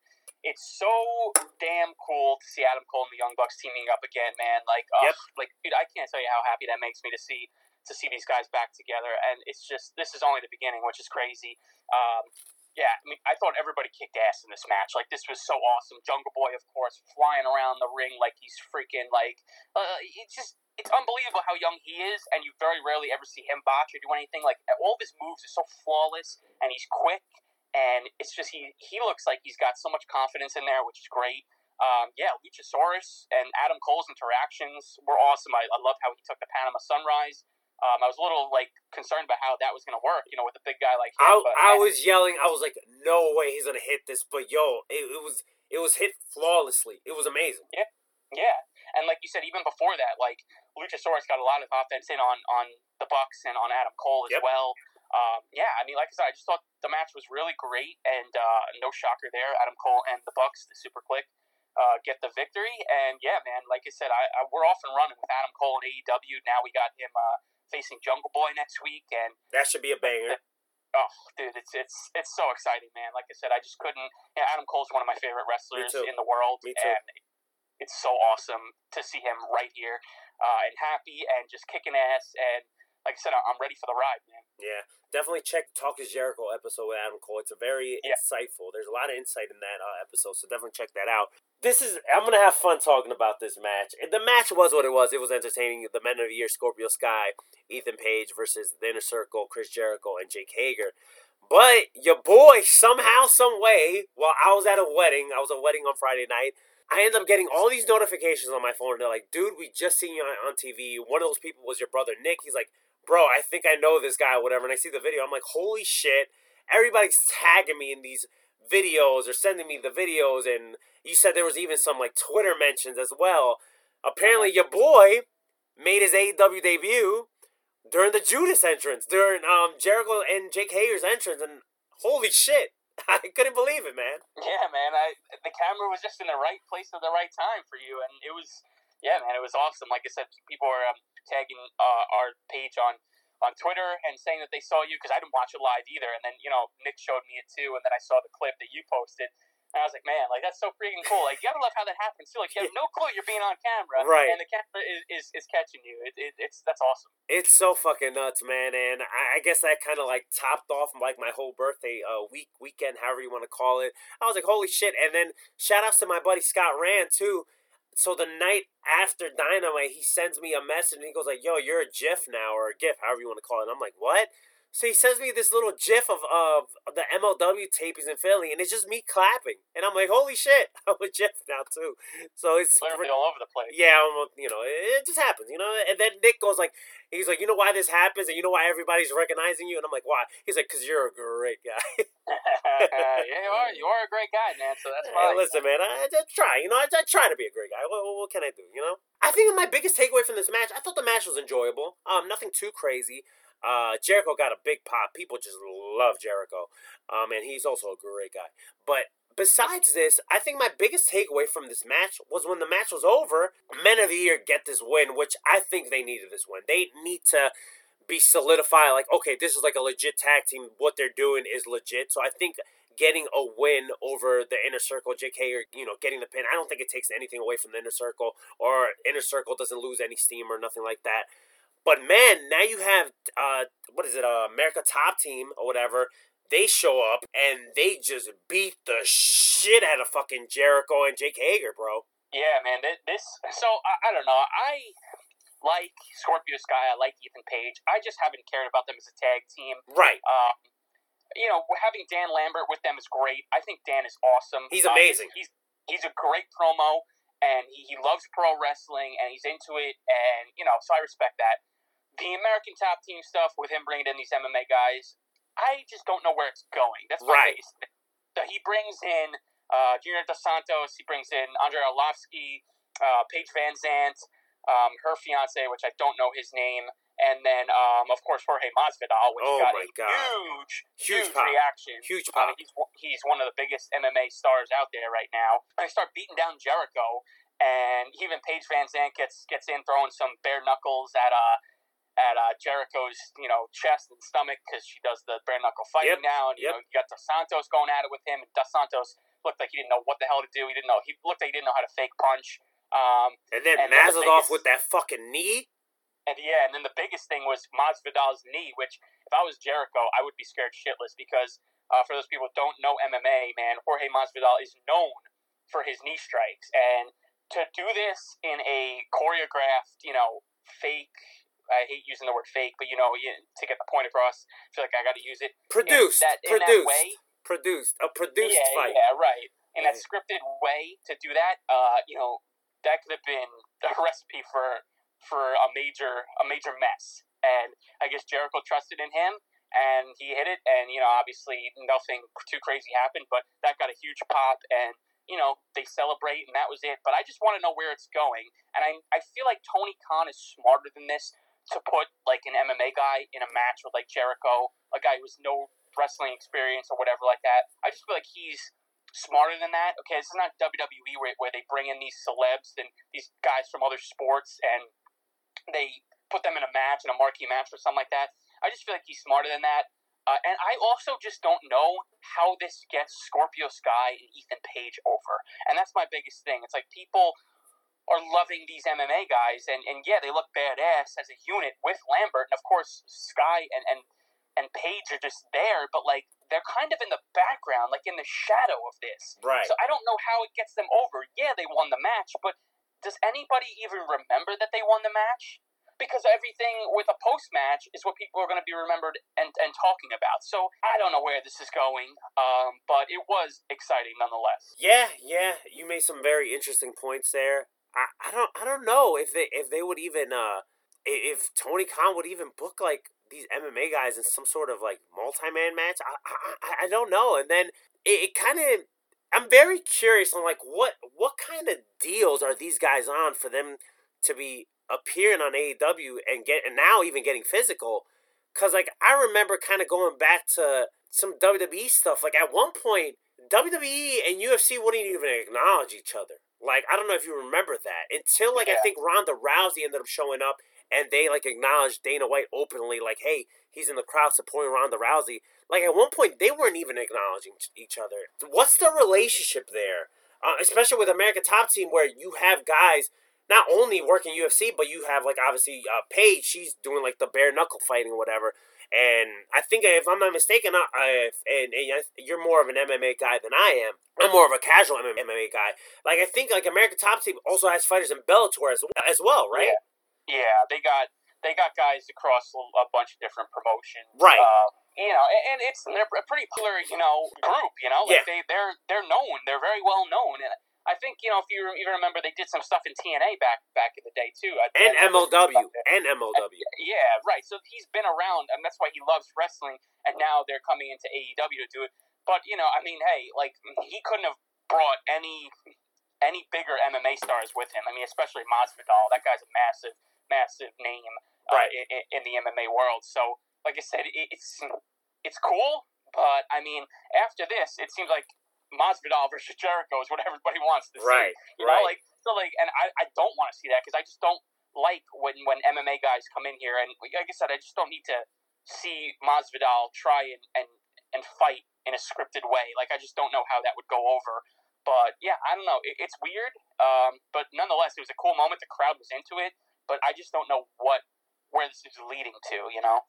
Yeah, it's definitely different. It's definitely strange, but we'll, we'll see what happens. It was definitely an exciting um, visual just seeing all these MMA guys just beat the shit out of Jericho and Jake Hager. And also, you know, credit to, to Jericho. He even, I think, I'm almost positive he bladed to sell that fucking yeah. knee, too. Yeah, he had to because he was, he was bleeding after that. So unless unless he really connected with the knee strike, which I highly doubt because right. I feel like he would have been bleeding a lot more and, and you'd probably be able to tell.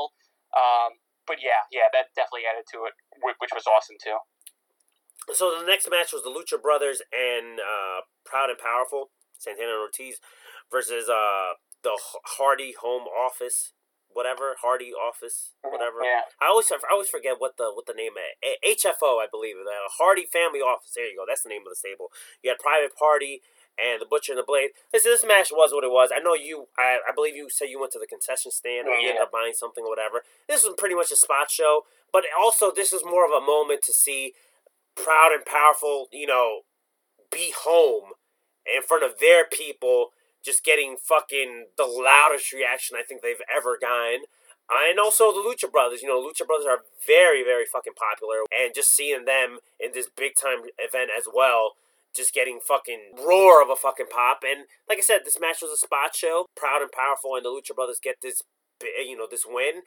And I think somewhere down the line, we're gonna get proud and powerful and Lucha Brothers again now in AEW um, put on a classic because we've seen them have put on classics in AAA and obviously Impact Wrestling. So I think sooner rather than later we're gonna get that match.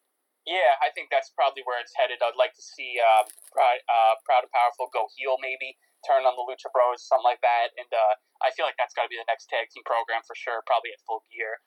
Uh, but yeah, you know, this match, I figured it was just going to be a spot fest for the most part. Um, you know, out of all the matches, I really didn't, you know, to care too much for this one on Rampage. I mean, it's kind of weird because AEW kind of helped out some of the crowd because I know a lot of the people in the stadium uh, started leaving during Rampage because they either had to catch trains or because it was getting late and they have work the next morning, which I totally understand. So AEW basically helped them out by giving us, you know, CM Punk and Hobbs in the beginning, right? And then followed by the Adam Cole match, right? And after that, you kind of had you had this match, you got you had a pointless women's match, and then you had um, obviously the lights out, which is you know why good majority of people did stay.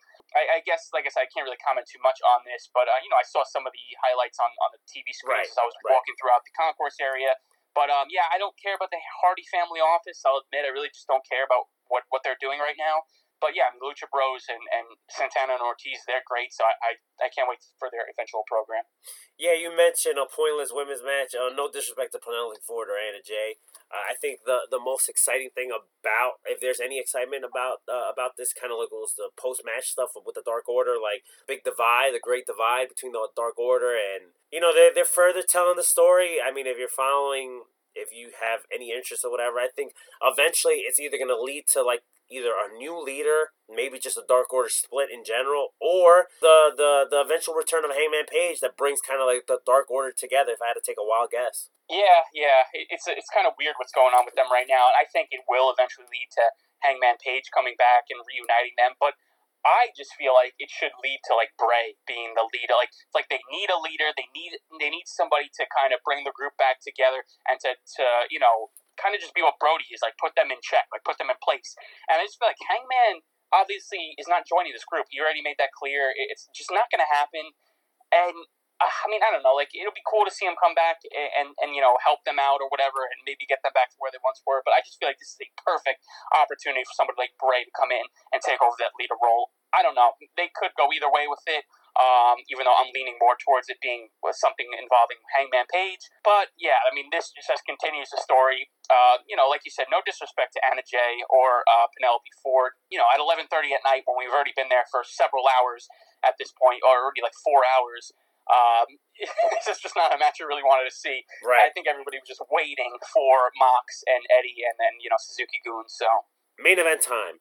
We got Eddie Kingston, John Moxley versus Suzuki Gun. The reuniting Suzuki Gun, uh, Lance Archer, Minoru Suzuki. The entrances were great, um, even though the Moxley and Eddie Kingston got cut short because they it just ended up being a brawl. This match was what it was. You know, there were obviously some weapons, you know, hard hitting, beating the shit out of each other, but the, the I guess like the biggest not pop, but like kind of like one of the biggest shockers of the night. Fucking homicide shows up and just you know kind of helps out Kingston and Moxley, which man, what a perfect place to get like this big moment for homicide. You know, I, you know homicide didn't wrestle or anything, but you know he did get involved in the match and huge pop by that New York crowd just seeing like homicide's fucking name on the on the t- on the screen or whatever. And then, you know, Moxley and Kingston did pick up the win. And then, you know, kind of post match, just seeing Eddie Kingston just get on the mic or whatever and just praising and showing respect to Homicide, which, you know, he, he's a veteran. He's a wrestling veteran, but he's also kind of like a New York wrestling legend as well. And, you know, him putting over Moxley and just seeing that, that just moment of, of them just kind of just hanging out and just, you know, just enjoying the moment, soaking up you know, soaking all that energy and excitement from the from the crowd, you know, thousands and thousands of people, you know, chanting homicide in Kingston and Moxley. And, and it was a really dope moment. And then, you know, yesterday we get this fucking announcement. We're gonna get a fucking rematch between these two attack teams at fucking New Japan. Yeah, I mean, I, I don't really know. If, I'll start off with I don't even know if we really need a rematch between these guys in literally the same exact match. Uh, it's in a different promotion, but I don't know. I just feel like I like why, you know? Right. Um, but it was exciting for sure. The match, the match was was fun. The crowd was into it. Still very hot. Luckily, you know, all those hours later after we were being there, and it was like almost midnight right at this point. Right. Uh, the crowd was into it, and yeah, a pretty nice touch with having Homicide come in. I know that him and Eddie have a lot of history together, so I'm sure Eddie Kingston had a lot to do with that, and I'm sure Tony Khan obviously was all about it and uh, it was cool. Uh, I would like to just see this be a one-off, though. Right, uh, me too. Me too. See, me too. Yeah, I don't want to see Homicide as all elite. Like I don't know. Like I, they just they're signing a lot of guys. Yeah. I just feel like there's certain guys that they just don't need in the company. And, and Homicide, no disrespect to him, I know he's a legend and all of that. And I think he's in Ring of Honor, if I'm not mistaken. Yeah, yeah, he was just Uh, yeah, he's part of right. uh Violence Unlimited. Right. So maybe you know he'll just stick to doing Ring of Honor, but. Nonetheless, it was a very cool moment. Got a huge pop, so that that's always cool too. Yeah. And um, and yeah, post match, Eddie Kingston gets on the mic and just uh, talks about how you know AEW is New York City now, and they, they basically you know mark their territory and stuff like that. So um, yeah, it was cool. And then I love too how they they started playing uh, New York, New York, Yeah, yeah. Thing. Nice little uh, touch. You know, Nice little touch. yeah, very very cool. And then uh, you know we met up after the show for a little bit too and talked to some other people, and then uh, yeah, that was that was it, man. Like like I said, what a freaking night. I, I, for, I don't know how I forgot this, but I definitely want to point this out too. Before the show even started, Tony Khan came out, and yo, his energy and just the energy from the crowd, so excited to see Tony or whatever. Like, I- I'm not mistaken. I don't know if you got to see this, but Tony Khan kind of looked emotional. He kept on just looking all over the arena, like the stadium, and looking all the way up to like the ceiling, like the rafters of the stadium, and he was just like in awe and just amazed, and you could tell just by looking at his eyes, he was getting emotional, and just him getting excited and just talking to the crowd. Uh, you know, I, I don't know, like it was it was a really good feel moment. I don't know if you got to see that. No, yeah, I, always usually like you know I'm always invested when Tony Khan comes out before the shows and is on the microphone. You could tell everything that he says is so genuine. Yes. and he means it, and he's really like every time he says "Thank you guys for being there, I really appreciate it." You could tell he really appreciates it. Like that's just the type of guy he is. And I just I love his energy when he like he, he does like let's go and he puts his fist up in the air and he, and he Yes, stomps with his foot. You know, like he, he gets so into it. He's such a mark, but like you gotta love it. Like, you know. But in a good looks like- way. But in a good way. in a good no, way. right, in, in a complete good way. He looks like he's on cocaine half the time too, but uh, he's just he's a great guy. He's a great guy.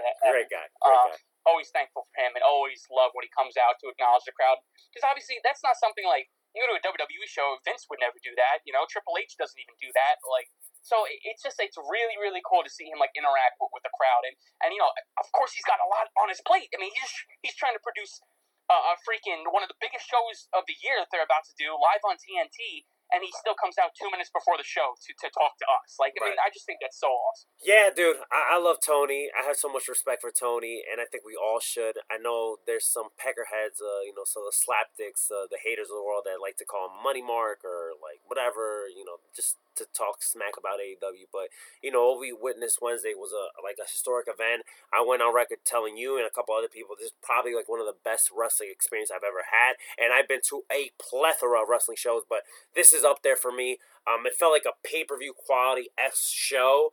And you know, now that we're kind of like winding down here from like a, the AEW stuff, and you know, we don't got much uh, left to talk about. We're gonna talk about a couple other quick things real quick. But you know, what does the future hold for AEW and like this tri-state New York City market? You know, I think it would be a huge mistake if somewhere down the line we don't get like a pay-per-view show in this uh, NYC area with like all the pomp and circumstance. And what I mean by that is like get like the the dynamite, the rampage, and then the pay per view, and then like kind of like all the festivities that comes with it. Whether it's like a fan fest or maybe we get like a star cast. Um, if Conrad even plans to doing another star cast or whatever, I think in this New York market, man, I think they it's a gold mine for them. I mean, hey, the New York crowd definitely made their case to to AEW and Tony that you know we do deserve some sort of big event, and you know it might just be this Grand Slam event annually every year around maybe the same time of the year in September or whatever, and then we, that's that might be it. But I would love to see like one of the pay per views if they want to give us Revolution or something Oh. like that, you know, in New York, and then yeah, do like a fan fest type of thing with it. Uh, it'd be a little hectic. It'd be like WrestleMania uh, 35 weekend where some things are in the city, some things are in Brooklyn, some things are in New Jersey. But you know, that's unfortunately what you have to deal with in New York. But I mean, yeah, dude, like I just felt like you know, like despite everything we said about Arthur Ashe and the staff and everything, the building is perfect for wrestling. I mean, that's for damn sure. You know, I mean. I speak for myself. It's not hard for me to get to. Um, you said it was like an hour and a half to which is you, eh, uh, which is worth it. And I'm a driver too. Like I'm from Jersey, so I drive legit everywhere. So I have no problem driving to Queens. I, went to I, I went to Queens the following night for GCW. So I mean, it gets nothing for me. There you go. Yeah, yeah, yeah. I mean, and that's great too. But you know, like you said, I I, I really do believe that eventually AEW is going to have to do some sort of pay per view here in the New York market. And you know, if if what Eddie Kingston says is true, you know that AEW owns New York City, which you know I think it's a bold statement to make, and I know a lot of people were taking that to heart. Like, Tony Khan also did say that he wanted to kind of do like um you remember back in the day for WCW they had like kind of like their like quarterly kind of clash of the champions type events where it felt like a pay per view but it was like live on broadcast TV on TNT. So maybe it'll be something like that where he'll announce like oh you know uh, uh some type of themed show on like on a Saturday which is like a pay per view quality show but he's gonna be like on TNT or TBS. Yeah, yeah. I mean, li- listen, like I said, I, I feel like we definitely made our case for a, a big major pay per view here. Um, but if it's just gonna be these type of you know this Grand Slam show, just say annually, like every September or whatever, I mean that's cool too. Um, but yeah, I mean if if AEW really owns New York City now, like Eddie Kingston said. You know, I I just feel like they got to prove it now too. So Right. um, I know they're coming to Long Island um, in December. I got my tickets for that already. I'm looking forward to that. That's that's the only thing that they announced uh, for their return. They said we'll be back, and then who knows? Maybe at that event they'll announce you know when they'll be back the next time. Who knows? But um, yeah, I'm, I'm not afraid of AEW coming to New York City for the future and running big shows here because, like I said, I just feel like you know you have to follow this one up. Like you got to, you just got to do this all the time now. Yeah, yeah, I agree 110%, bro, because uh, the, what we witnessed on Wednesday was such a fucking historical show, and it would be a shame that they don't follow it up. But I trust AEW, and I'm almost positive they will. And hopefully, we'll get an announcement soon. Who who knows? Maybe a Revolution or maybe some other type of uh, theme show or special event. Who knows? But uh, we should be getting an, uh, an announcement sooner rather than later. I'm most positive for that. But you know, following um kind of like this big weekend or whatever, you know, GCW made their announcement once AEW made the announcement that they were coming out here for this Grand Slam. They they announced two events, and one of them was called Emo Fight, which I ended up going to on Thursday night, and it was a very different show compared to your usual GCW show, but it was fun. I think that's the best way to describe it. It was fun. We got some wrestling. We also got some performances uh, from, I guess, that genre of emo music, and then even during like little breaks between the show, you had like music playing in the background that felt very emo. And I like one of the ongoing jokes that I had um, throughout the night during this show was telling people like I am so depressed right now. Not because I was having a good time. I just wanted to be depressed because the the whole gimmick was being emo. So uh, for for the most part, like I said, it was different, but it was a good time. I got to see so many people uh, on that uh, show as well. Like I said, at one point um during this sh- during this show Nick Gage came out and he had a segment called like he was gonna like DJ, right? And it wasn't him DJing. It was he was more of a hype man, like somebody else was DJing, and he was playing My Chemical Romance, and he legit had like the whole crowd fucking singing My, My Chemical Romance, and people were just freaking out. And I also got most like, I got to see Marco Stunt perform, and let me tell you something, something about Marco Stunt. Not only is he a great guy, but that that dude has a voice of an angel. That that kid could fucking sing. I don't know if you got to see the clips online, but um, I was legit right in front of this dude. Yo, he has a fucking great voice, man. Like, if wrestling wasn't his thing, right? And granted, he's more he plays more of a he does wrestle in AEW, but I feel like he plays more of a I don't want to say sidekick, but he kind of plays more of a maybe like a hype man role when it comes to Jurassic Express. Do you get what I'm trying to say here? Like, yeah, yeah. So he kind of plays like a second to Jurassic Express, but you know, if he didn't take wrestling seriously, I think he could like do this professionally if he really wanted to. I don't know if you got to see any clips online of Marco performing, but he has a good voice. Yeah, I mean, I, I saw yours um, as well as the other ones that he reposted, and I, I know that he did this briefly too on the Jericho cruise not too long ago. But yeah, I mean that that's cool for him. It looks like that's another one of his passions, you know, and, and he's good at it, which is great. And it's always great to have more than one, you know, thing you love to do. So, um, you know, and it's cool that you know, like Jericho gave him the opportunity to do it on the cruise, and then that GCW gives him the opportunity to do it here. Right. Uh, you know, so he gets the best of both worlds, and um, yeah, I mean that that show definitely looked like it was a different um, experience. Right.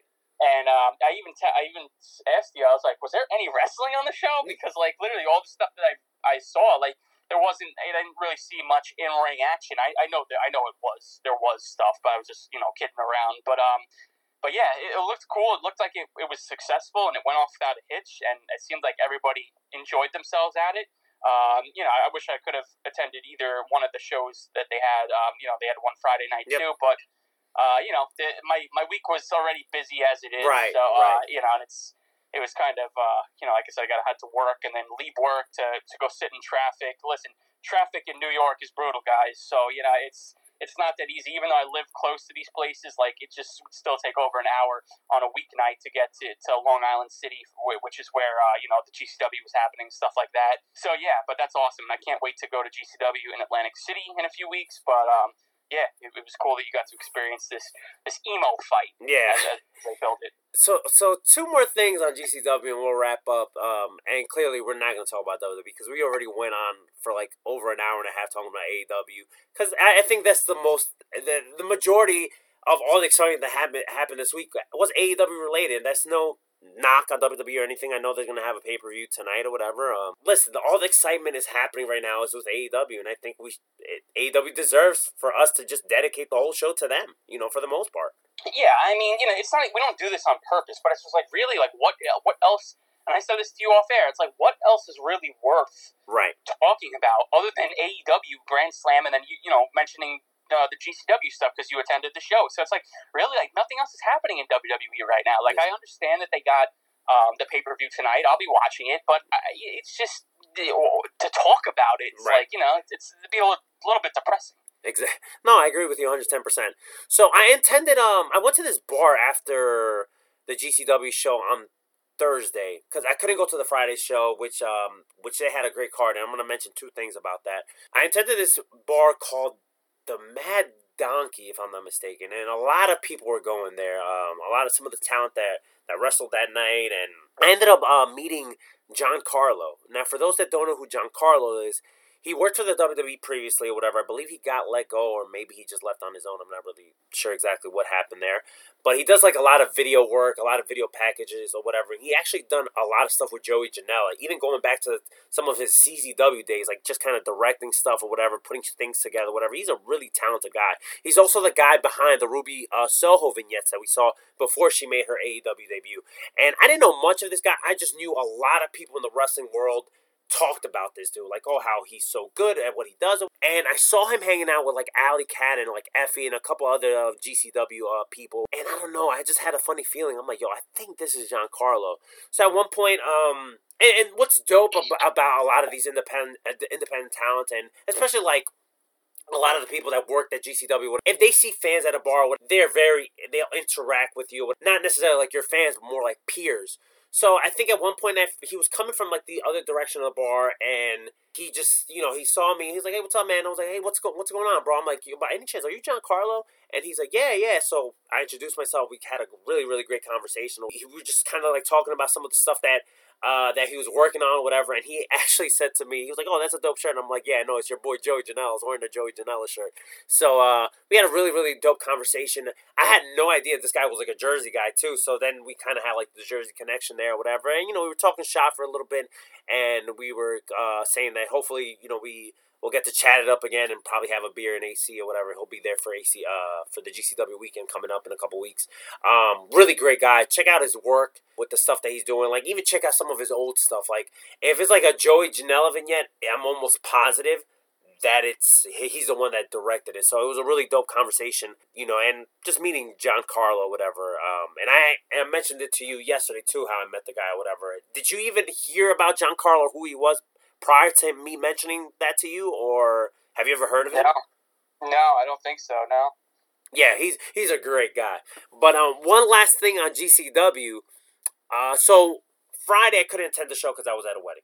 But Matt Cardona is still doing business with GCW, and why I'm saying this is he appears on this GCW show Friday night. He's talking smack to the crowd because he's like the number one, if not one of the number one heels in GCW, and he's saying like you know, he got screwed off of the GCW World Title. He wants he wants a rematch. He wants to make it a triple threat match at AC, and he says that he's still the GCW Universal Champion, and he also said he plans on defending his inter- Internet Championship as well. Brett Lauderdale comes out at one point and says, "Listen, if you want to be part of the match, you gotta you gotta prove yourself, defend your inter- Internet Championship." And out comes Effy, and fucking Effy beats him for the Internet Championship. So now it seems like not only Cardona's still doing business with GCW but now Effy's the Internet Championship, and I think he plans on defending the title. So where, where do you stand by this? Where do you think this is going? Yeah, I don't know. It's interesting, but I mean, the biggest thing here is that I am happy that Cardona is still doing business with GCW, and even though he's not the world champ anymore, it's still very cool to see him involved. And I just feel like he continues to piss off the crowd with the Internet Championship. And I've seen him go back and forth with Effy um, on Twitter, like leading up to this show. So I had a feeling he would be working with him in some, okay, okay. some aspect. Um, and you know, it turns out he, he is, and I think it's really cool. Um, you know, it's it's something different. You know, it's it's a it's a new, fresh guy to work with, and uh, like you said, to keep Cardona involved and relevant in GCW because I think you know more so not just the fact that GCW needs him in the company, but I think he also needs GCW too because without it, it's kind of just like, yeah, he's doing some impact stuff, but like he's just another really, guy.